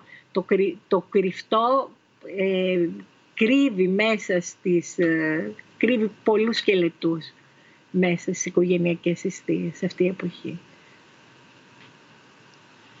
Έχει έρθει ένα ερώτημα, αν μπορούμε να το δούμε παρακαλώ, που μας λέει ότι ως single, χωρίς ε, σχέση δηλαδή, και queer, η απομόνωση ήταν ήδη σκληρή. Επιπλέον η πανδημία χτύπησε σοβαρά την οικογένειά μου και νιώθω ακόμα πιο ευάλωτος ή ευάλωτη από ποτέ. Δεν υπάρχει πια η έννοια της κοινότητας, δεν υπάρχει κάποιος να μπορώ να βασιστώ. Πώς θα μπορούσα να αποφύγω λοιπόν την τόση μοναξιά; Εδώ πέρα είναι αυτό το τεράστιο θέμα του στιγματισμού, του επιθετικού στιγματισμού, του απαράδεκτου πλην όμως υπαρκτού στιγματισμού των διαφορετικών ε, ομάδων από τη λεγόμενη, εδώ πέρα μπορώ να πω είναι η παθολογία της φυσιολογικότητας που κάνει αυτούς τους αποκλεισμούς, από την οποία δυστυχώς υποφέρουν και πλήττονται ένα σωρό άνθρωποι σήμερα και σε εποχές στέρησης και ζόρικες εποχές όλα αυτά δυστυχώς αυξάνεται το μίσος, αυξάνεται το, ο φόβος για το διαφορετικό, νιώθεις ότι ε, περιφρουρείς την φυσιολογικότητά σου αποκλείοντας τον άλλον, όσο πιο επισφαλής νιώθεις, τόσο πιο έντονα μπορεί να είναι και τα, αυτές οι κινήσεις αποκλεισμού. Μία άλλη ευαίσθητη ομάδα ε, αναφέρθηκες νωρίτερα στα παιδιά και πώς βιώνουν την ενδοοικογενειακή βία, όμως ευρύτερα τα παιδιά αυτή την περίοδο βιώνουν αυτές τις συνθήκες. Δεν πηγαίνουν σχολείο, για παράδειγμα. Ένα πάρα πολύ βασικό στοιχείο που αλλάζει την καθημερινότητά τους. Το σχολείο δεύτερος πυλώνας κοινωνικοποίησης και ούτω καθεξής, μαζί με την εκπαίδευση και όλα τα, τα συναφή. Μία άλλη λοιπόν ευαίσθητη ομάδα είναι εκείνη των παιδιών που βιώνουν με πολύ έντονο στρες όλα αυτά τα νέα που έχουν αλλάξει στη ζωή τους. Θέλω μαζί να παρακολουθήσουμε όσα μας έχει πει σε συνέντευξη που μας ε, παραχώρησε ο καθηγητής Harold Κόπλεβιτς από το Child Mind Institute της Νέας Υόρκης, ο οποίος ειδικεύεται στην ψυχική υγεία παιδιών και εφήβων. Ωραία. Dr. Koplevich or Harold, if I may, thank you so much Please. for being with us today. So, what is the influence of the restrictions during the pandemic on children's mental health? I think it's pretty important for us to recognize that before COVID, we had one out of five children who suffered with a mental health disorder. So, those are the most common illnesses of childhood and adolescence. And since COVID and the stressors of COVID, the financial uncertainty, the risk to health, these very big life events have had an effect on almost every child's mental health. And it's important for us to try to figure out which children are most at risk for serious effects, mental health effects of COVID. Could you give us some examples from your own patients about the feelings they experience because of COVID 19? So there is no doubt that the first wave, the first month, I think was shock. And so parents and kids, all many of them sheltered in place and were very worried about the death from COVID. And so you saw a, a real acute stress reaction in many, many children. Over time, this has become a chronic stress. It's affect their ability to go to school. It, they're worried about finances of their family, and they're worried about the health of their parents and their grandparents. And so when something goes from acute to chronic, we start to see signs and symptoms of difficulty with attention span, sometimes with sleep, sometimes with the ability to enjoy themselves and be optimistic.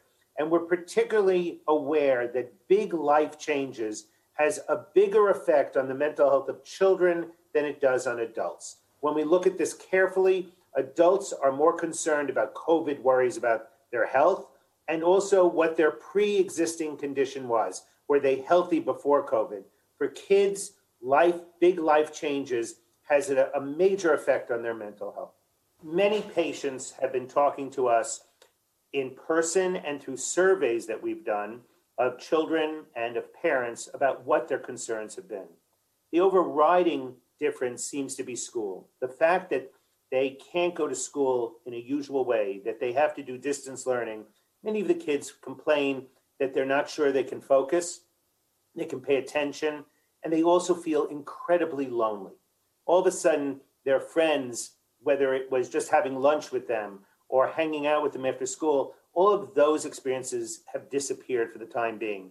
And it's really put a lot of pressure on parents to figure out ways that they're not only a parent, they're not only an assistant teacher, but in some ways they're a companion, and how to make sure that their children can still have some socialization with a screen or with an outdoor social distance kind of gathering.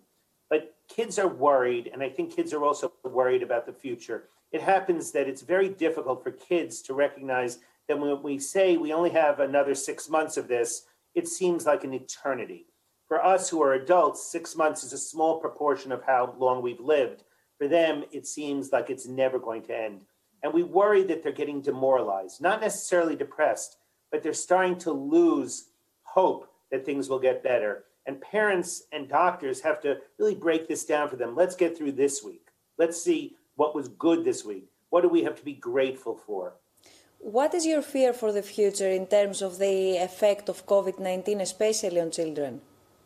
So I, I think that in the same way that in many ways we weren't prepared for a global pandemic, I think we also have a problem that we have to now prepare for a wave of anxiety. It would be normal that once we're vaccinated, once the country opens up or the world opens up, that children who have been at home and haven't had to separate from their parents might have more separation anxiety than before. They may have more social anxiety, so that if they were suffering before COVID, their symptoms have gone underground. And I worry about those kids who have obsessive compulsive disorder. And I also am concerned that some kids are going to have PTSD symptoms. So, as a world, as a society, I think we really have to give a priority to mental health of our children and adolescents because of COVID. Is there any positive side on the way the, the whole humanity and mental health community had to reconsider, let's say, their approach and methods? Yeah, so I, I think it's a moment where for many years the stigma surrounding mental health disorders have kept parents from getting the help that they need. In the United States, it takes on average two years from the onset of symptoms before a parent goes and gets mental health for consultation for their child. So if you think that if they got a rash, they would go get help a few hours later. And if the rash didn't go away, they'd call a doctor two or three days later. And if that didn't work, they'd go see a specialist two weeks later. And yet we wait two years. So if there was ever a time for us to find a silver lining because of COVID, I think it's the fact that now we have telemental health, which makes us available much easier uh, the privacy of one's home, no transportation problems. But secondly, the moment that everyone needs to think about their mental health, particularly for children.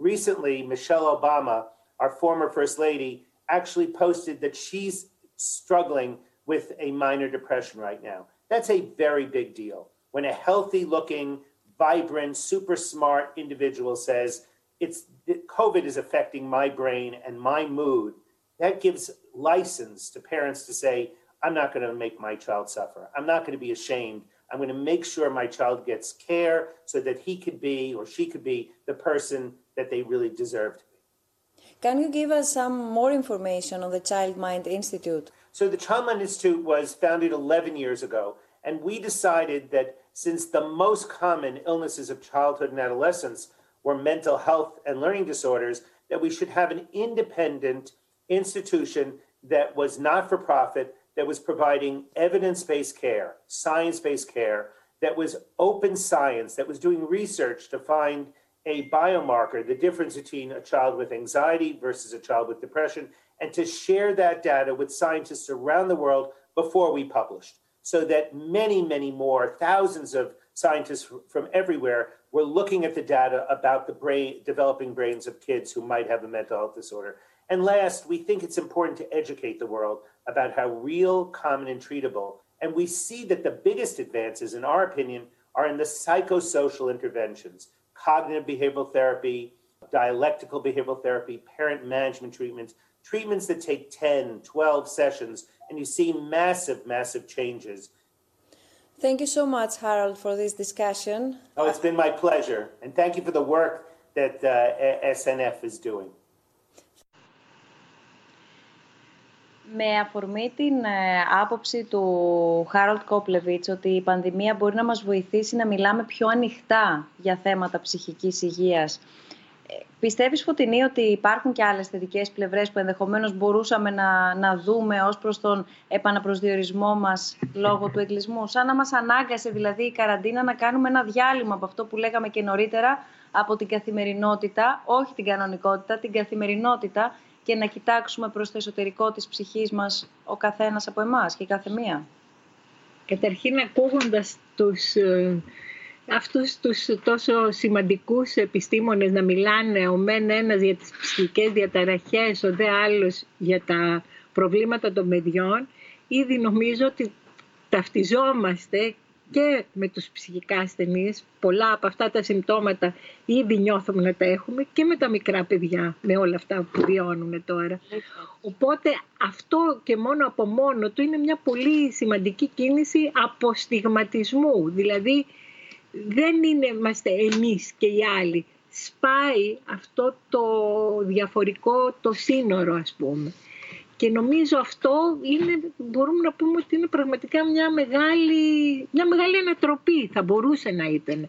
Μια δυνατότητα μεγάλη ανατροπής για προς μια κατεύθυνση που αυτός ο, ο διχασμός που δεν, ποτέ δεν υφίστατο στην πραγματικότητα, αλλά ζούσαμε σαν να υφίσταται, από εδώ εμείς οι γη στο πνεύμα και από εδώ όλοι οι άλλοι.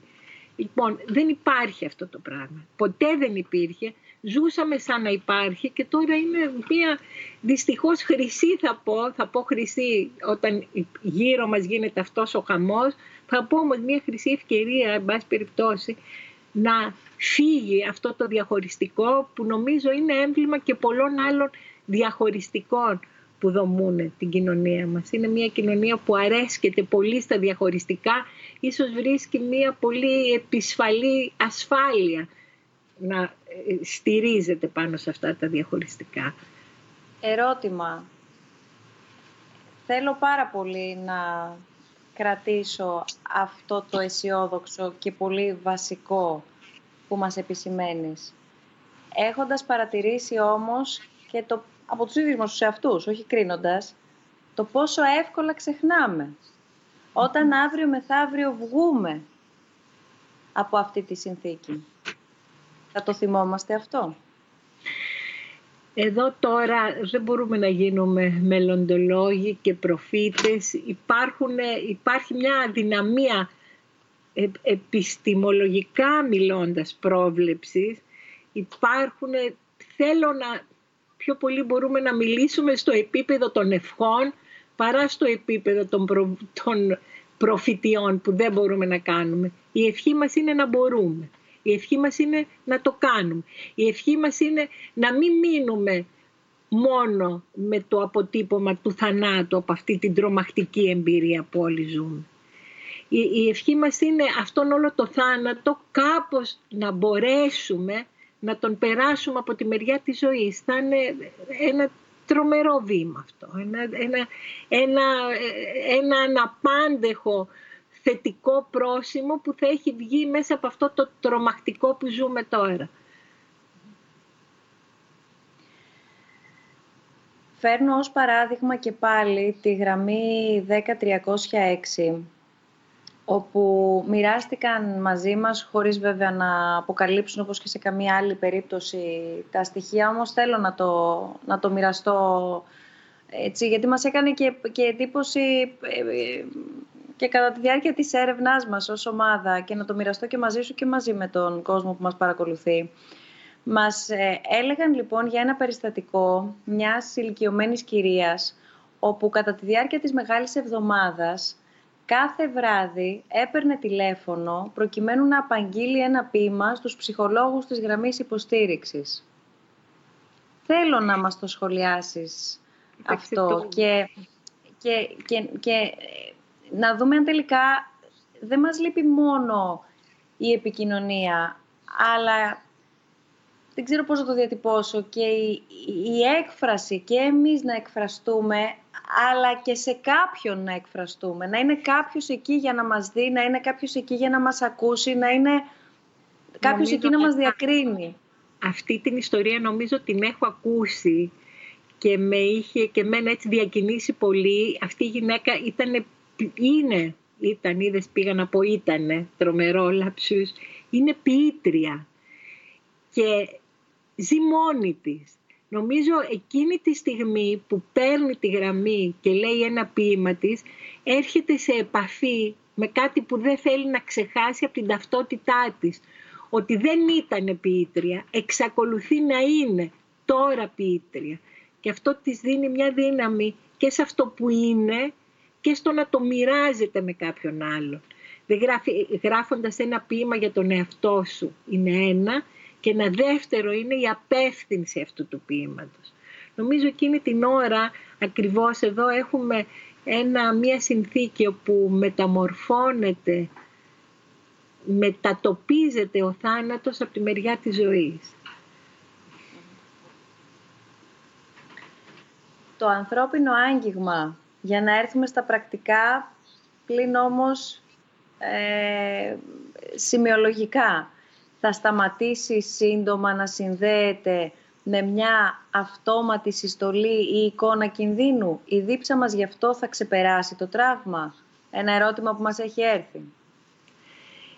Όλοι ε, θα έχουμε παρατηρήσει, το βλέπω κι εγώ, βλέπουμε διάφορες εικόνες από παλιά που είναι κόσμος μαζί, που χορεύει, που αγκαλιάζεται, που φιλιέται σε διάφορα φιλμ, σε δικές μας αναμνήσεις από παλιά. Και έχουμε μία παραξενιά, λέμε πω πω τι γίνεται εδώ πέρα; Σαν να βλέπουμε κάτι, σαν να έχει γίνει ήδη ασυνήθιστο αυτό το πράγμα και μας δημιουργεί μια παραδοξότητα μέσα μας. Ε, έχω την αίσθηση, πάλι θέλω να πιστεύω, ότι αυτό σιγά σιγά θα φύγει και θα ξανααποκτήσει τη χαμένη της κανονικότητα η ανθρώπινη επαφή που τώρα την έχει χάσει. Τώρα μας φαίνεται τελείως παράξενο. Είδες πόσο εύκολα συνηθίσαμε η οικειότητα, πόσο, πόσο εύκολα ανταλλάσσεται το οικείο με το ανίκιο. Νομίζω θα είναι θέμα χρόνου να, να επιστρέψουμε στην ε, χαμένη οικειότητα του αγγίγματος που είναι τόσο σημαντική.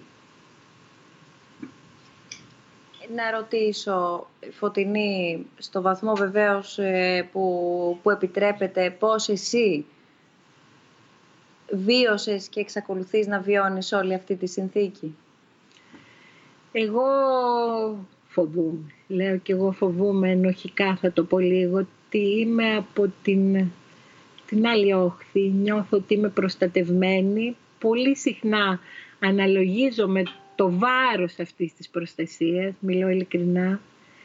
Ε, δεν το υποδίωμαι αυτό, το νιώθω. Ε, γιατί και στο επίπεδο της σχέσης αλλά και στο επίπεδο της δημιουργικότητας δεν άφησα, προσπάθησα να μην καταβληθώ και αυτό έχει πολύ μεγάλη σημασία. Ας πούμε μέσα στον, στον εγκλισμό γράψαμε με την τασούλα την Επτακύλη, ανταλλάσσαμε γράμματα που έγιναν ένα είδος ημερολογίου καραντίνας. Αυτό το μοίρασμα ήταν ήδη κάτι που με... Είχα την αίσθηση ότι ακόμα και τα, τα μαύρα σκοτάδια, ακόμα και οι τρύπες, ακόμα και οι αϊπνίες, οι εφιάλτες θα μπορούσαν να γίνουν αντικείμενο ε, μιας καταγραφής, να αναδειχθούν μέσα από τη γραφή, μέσα σε ένα γράμμα. Σε όλη μου τη ζωή ήταν ο δικός μου τρόπος να μπορώ να διαχειρίζομαι την οδύνη μέσα από τη γραφή. Λοιπόν, νιώθω τον εαυτό μου, ακόμα και μόνο μόνο μέσα από αυτό, ότι σαν συγγραφέας έχω ένα προνόμιο. Να μπορώ να αναδεικνύω γράφοντας ακόμα και τα πιο σκοτεινά κομμάτια και την ώρα που τα περιγράφεις, την ώρα που τα καταγράφεις, ήδη κάτι μεταβολίζεται, κάτι περνάει και μεταμορφώνεται. Η οδύνη, ακόμα και το μεγαλύτερο σκοτάδι, περνάει μέσα από αυτή τούτη την καταγραφή από τη μεριά της, ε, της ζωής. Ε, οπότε πρέπει να πω εκεί ήμουνα προστατευμένη όπως και για πολλά άλλα πράγματα.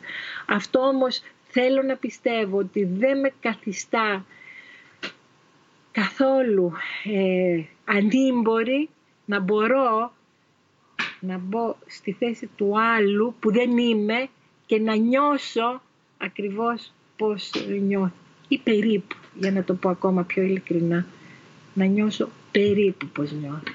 Γιατί ίσως το να πω ακριβώς πώς νιώθει είναι και λίγο μια έπαρση, μια ιεροσυλία να μπορώ να πω. Αλλά σχεδόν πώς νιώθει, υπογραμμίζοντας το σχεδόν, νομίζω ότι είμαι στη θέση να το κάνω.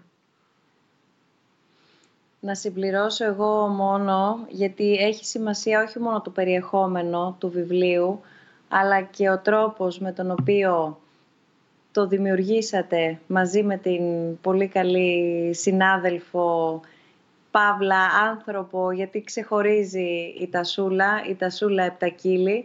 Ε, έχει σημασία και το περιεχόμενο που λαμβάνουμε όλοι οι αναγνώστες, αλλά έχει πολύ μεγάλη σημασία και η ιστορία που μόλις μας περιέγραψες. Δεν θέλεις ωστόσο και δεν γίνεται μία προβολή ε, του, του βιβλίου για άλλο λόγο. Εγώ όμως θα πω ότι το βιβλίο ονομάζεται «Με βλέπεις» της Φωτεινής Τσαλίκογλου που συζητάμε εδώ μαζί και της ε, καλής και αγαπημένης συναδέλφου Τασούλα Σεπτακίλη.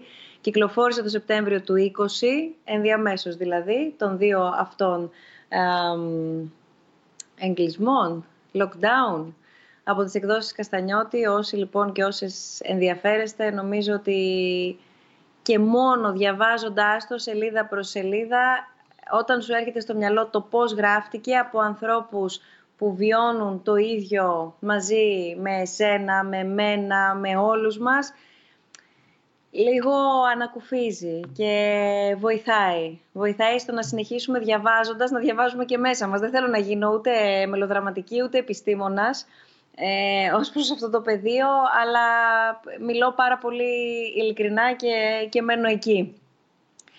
Δεδομένου όμως ότι είμαστε στο κλείσιμο αυτής της τόσο σκληρής χρονιάς που χαρακτηρίστηκε από μια τεράστια περιπέτεια υγείας για ολόκληρο τον πλανήτη, πολλοί είναι εκείνοι που σπέβδουν να ακυρώσουν αυτή τη χρονιά. Να τη σβήσουν από την ιστορία. Από απλές συζητήσεις λέγοντας ότι εγώ δεν θα τη μετρήσω αυτή τη χρονιά στην ηλικία μου, για παράδειγμα. Δεν υπήρξε αυτός ο χρόνος. Εγώ θα κλείσω όσα έκλεισα φέτος του χρόνου. Βλέπουμε εδώ πέρα εξώφυλλα από το διεθνή τύπο να παίρνουν θέση ή να καίνε στον κάδο των σκουπιδιών το 2020, ο Economist εδώ πέρα να δείχνει έναν ολόκληρο πλανήτη να έχει κλείσει. Νωρίτερα είδαμε το εξώφυλλο ε, εδώ, από τον Time, το 2020 με ένα κόκκινο χ, the worst year ever. Και θέλω λίγο να, να το προσεγγίσουμε μέσα από το δικό σου πρίσμα. Πώς επηρέασε τον ψυχισμό μας, δηλαδή η φετινή χρονιά; Ε, ε, έχουμε λάβει πάρα πολλές απαντήσεις σε αυτό το ερώτημα από τον κόσμο, προαναγγέλλοντας τη σημερινή μας συνάντηση, που πραγματικά θα το πω ευγενικά, να μας λέει το εξής. Μας διέλυσε. Με άλλη διατύπωση. Αλλά αυτό νιώθει την ανάγκη να μοιραστεί ο κόσμος και ταυτόχρονα βλέπουμε πολύ κόσμο, αλλά βλέπουμε και τον διεθνή τύπο να θέλουν όχι να φύγει και να μην ξανάρθει, να, να, να πιστούμε ότι δεν υπήρξε αυτή η χρονιά. Δεν Πώς πρέπει τελικά να θυμόμαστε το 20. Ναι, ναι, δεν συμφωνώ καθόλου, μα καθόλου, μα καθόλου με αυτά τα εξώφυλλα με αυτή τη διαγραφή, με αυτές τις φωτιές που να καίει. Σκέφτομαι τώρα ότι αν διαγράψουμε, σκέφτομαι λίγο όλους αυτούς τους ανθρώπους, και είναι χιλιάδες όλο τον κόσμο, που χάσανε ένα δικό τους άνθρωπο. Διαγράφοντας αυτή τη χρονιά είναι σαν να ξεχνάμε τους νεκρούς μας. Είναι σαν οι νεκροί αυτοί να μην υπήρξαν. Είναι, το, βρίσκω, το βρίσκω πραγματικά πάρα πάρα πολύ ενδεικτικό της εποχής αυτής της νηπενθούς όπως την έχω αποκαλέσει εποχή που λέει όχι στο πένθος αλλά είναι και πολύ άδικο.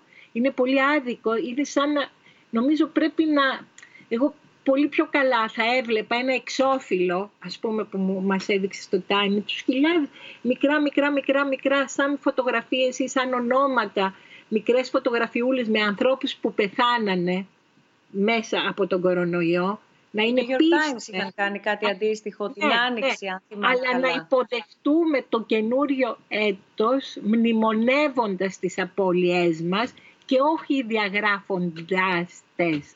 Είναι σαν να έχεις ένα πρόσωπο που να είναι γεμάτο ρητίδες και να προσπαθείς να το τσιτώσεις για να μην θυμάσαι είναι η αλήθεια Κα... μας, είναι η πραγματικότητά Κα, κάτι που συμβαίνει όμως. Συμβαίνει πολύ. Ναι.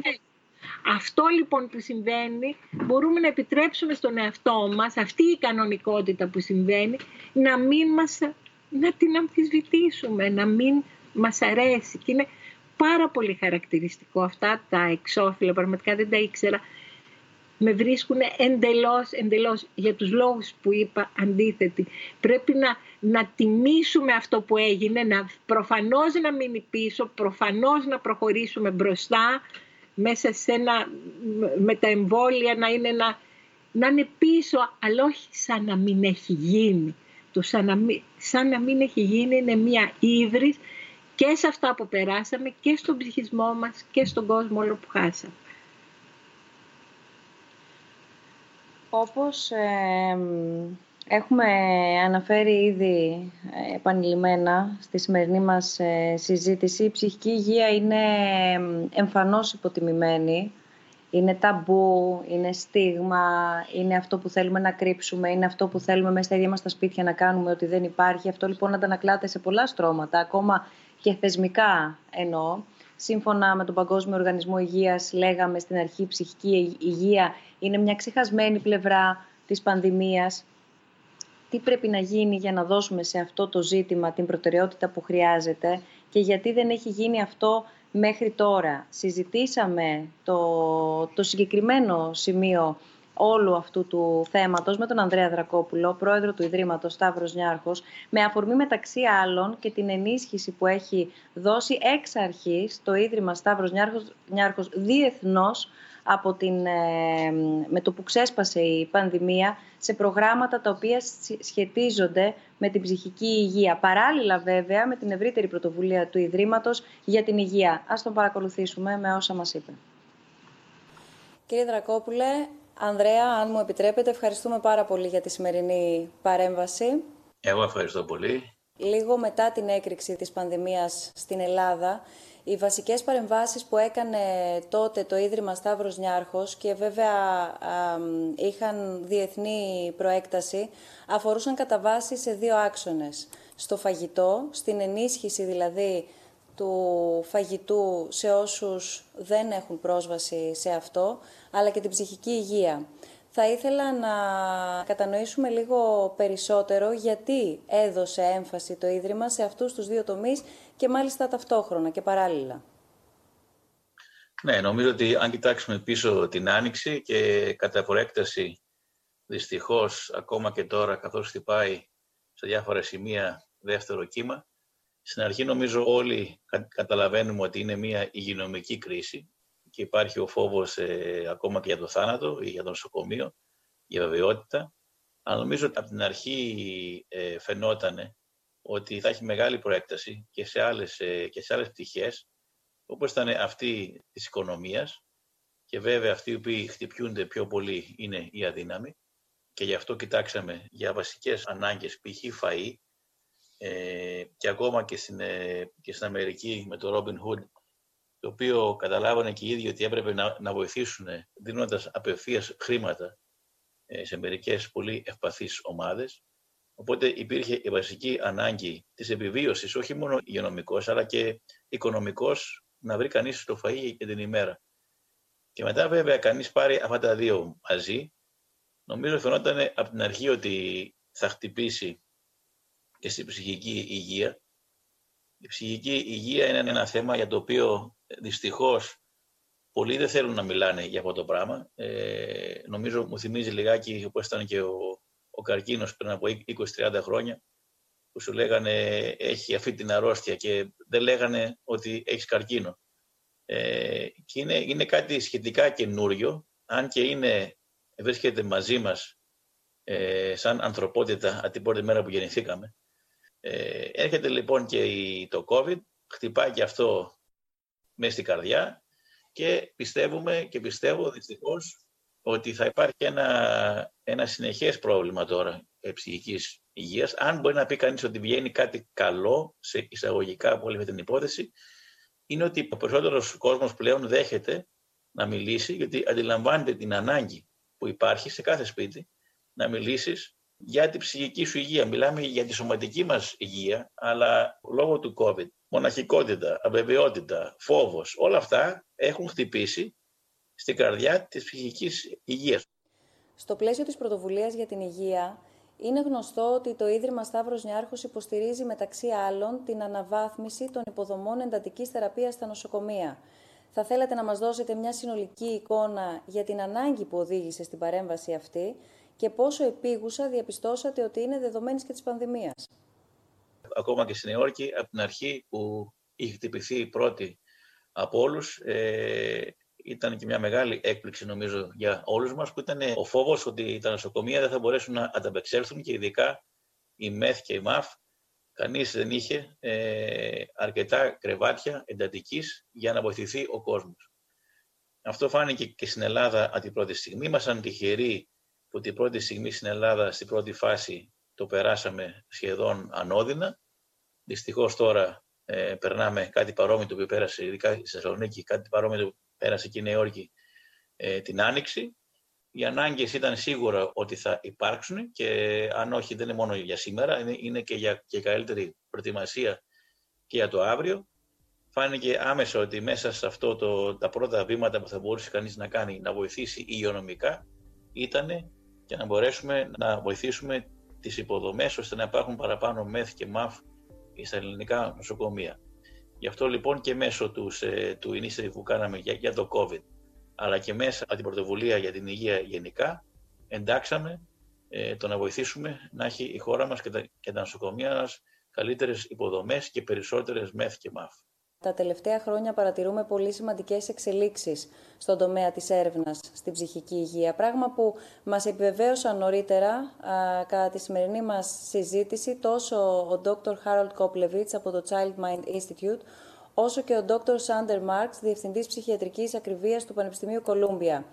Ποια θα πρέπει να είναι, κατά τη γνώμη σας, η στάση της διεθνούς κοινότητας αυτή τη στιγμή, ώστε να ενισχύσει ακόμα περισσότερο τόσο τους ασθενείς, όσο όμως και τους επιστήμονες ψυχικής υγείας; Είναι θέμα ηγεσίας ε, και όχι μόνο στον υγειονομικό κλάδο, μια, μιας γενικής, ακόμα και πολιτικής ηγεσίας στο να, στο να βοηθήσουν όλοι μαζί, στο να γίνει πιο πολύ focus ε, η, ε, η ψυχική υγεία γενικά, ε, γιατί ακόμα και στη Νέα Υόρκη ο Dr. Γκόγκος, ο οποίος είναι και Έλληνας, μαζί με τον Dr. Marx, όπως είναι και ο Δ. Κόπλεβιτς, έχουν πολεμήσει και οι ίδιοι πάρα πολύ, ώστε να μπορέσουν και οι αρχές να καταλάβουν ότι είναι κάτι το οποίο πραγματικά υπάρχει ανάγκη.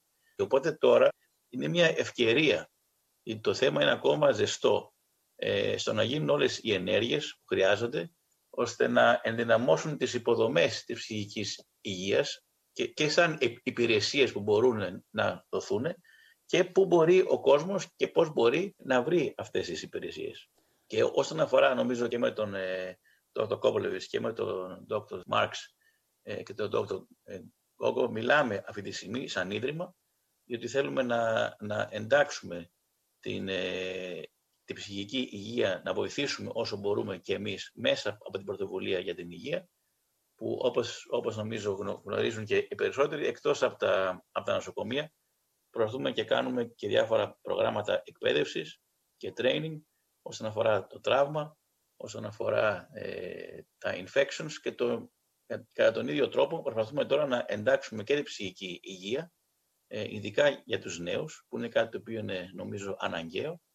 Οπότε προχωράμε και μιλάμε και με τους δύο για το πώς θα μπορούσαμε να συνεργαστούμε για να βοηθήσουμε και εμείς με τον τρόπο μας στο να δυναμώσει ε, ε γενικά ο τομέας της ψυχικής υγείας και να μπορέσει ο κόσμος πλέον ο οποίος έχει ανάγκη να ξέρει πού να πάει και πώς μπορεί να βρει τις πρώτες βοήθειες σε ψυχική υγεία. Δηλαδή, αυτή τη στιγμή μιλάμε για βασικά πρώτες βοήθειες όσον αφορά την ψυχική υγεία.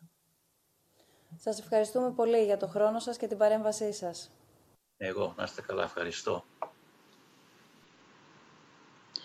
Θέλω να επαναλάβω τον όγκο των μηνυμάτων που έχουμε λάβει και να πω δύο πράγματα. Πρώτον, ότι τα καταγράφουμε όλα, ότι τα διαβάζουμε όλα ένα προς ένα, οπουδήποτε και αν μας τα έχετε στείλει, είτε στο site, είτε στο mail, είτε στα social media, όλα τα κρατάμε και τα διαβάζουμε με προσοχή για δύο λόγους. Πρώτα απ' όλα για να είμαστε σίγουροι ότι τα θέτουμε και ότι παίρνετε τις απαντήσεις που αναζητάτε.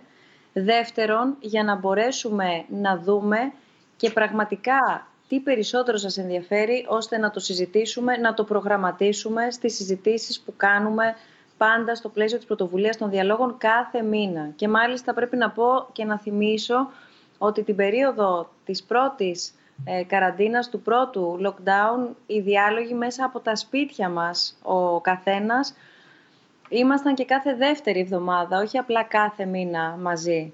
Ακριβώς επειδή θέλουμε να δώσουμε αυτό το χώρο τον οποίο διεκδικούν και υποστηρίζουν οι διάλογοι για όλους μας. Όχι μόνο για την υποφαινόμενη που βρίσκεται εδώ και έχει τη δυνατότητα ερώτησης και συζήτησης, αλλά για όλους εκείνους και εκείνες που μας παρακολουθείτε από οποιοδήποτε σημείο του κόσμου.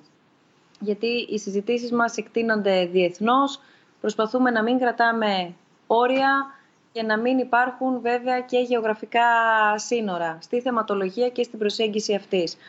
Ωστόσο, και γι' αυτό μάλιστα επιλέξαμε να ασχοληθούμε και με το ζήτημα της ψυχικής υγείας. Έχουμε ασχοληθεί με πολλές προεκτάσεις και συνέπειες, επιπτώσεις της πανδημίας στην κοινωνικοποίησή μας, ε, στο χώρο της οικονομίας, στο χώρο του τουρισμού το καλοκαίρι, στο ευρύτερα την έννοια της δημοκρατίας και των θεσμών, πώς λειτουργούν πράγματα, στην διείσδυση ακόμα περισσότερο της τεχνολογίας στη ζωή μας και ούτω καθεξής. Δεν θα κάνω τώρα όλη αυτή την ανασκόπηση, την ξέρετε πολύ καλά.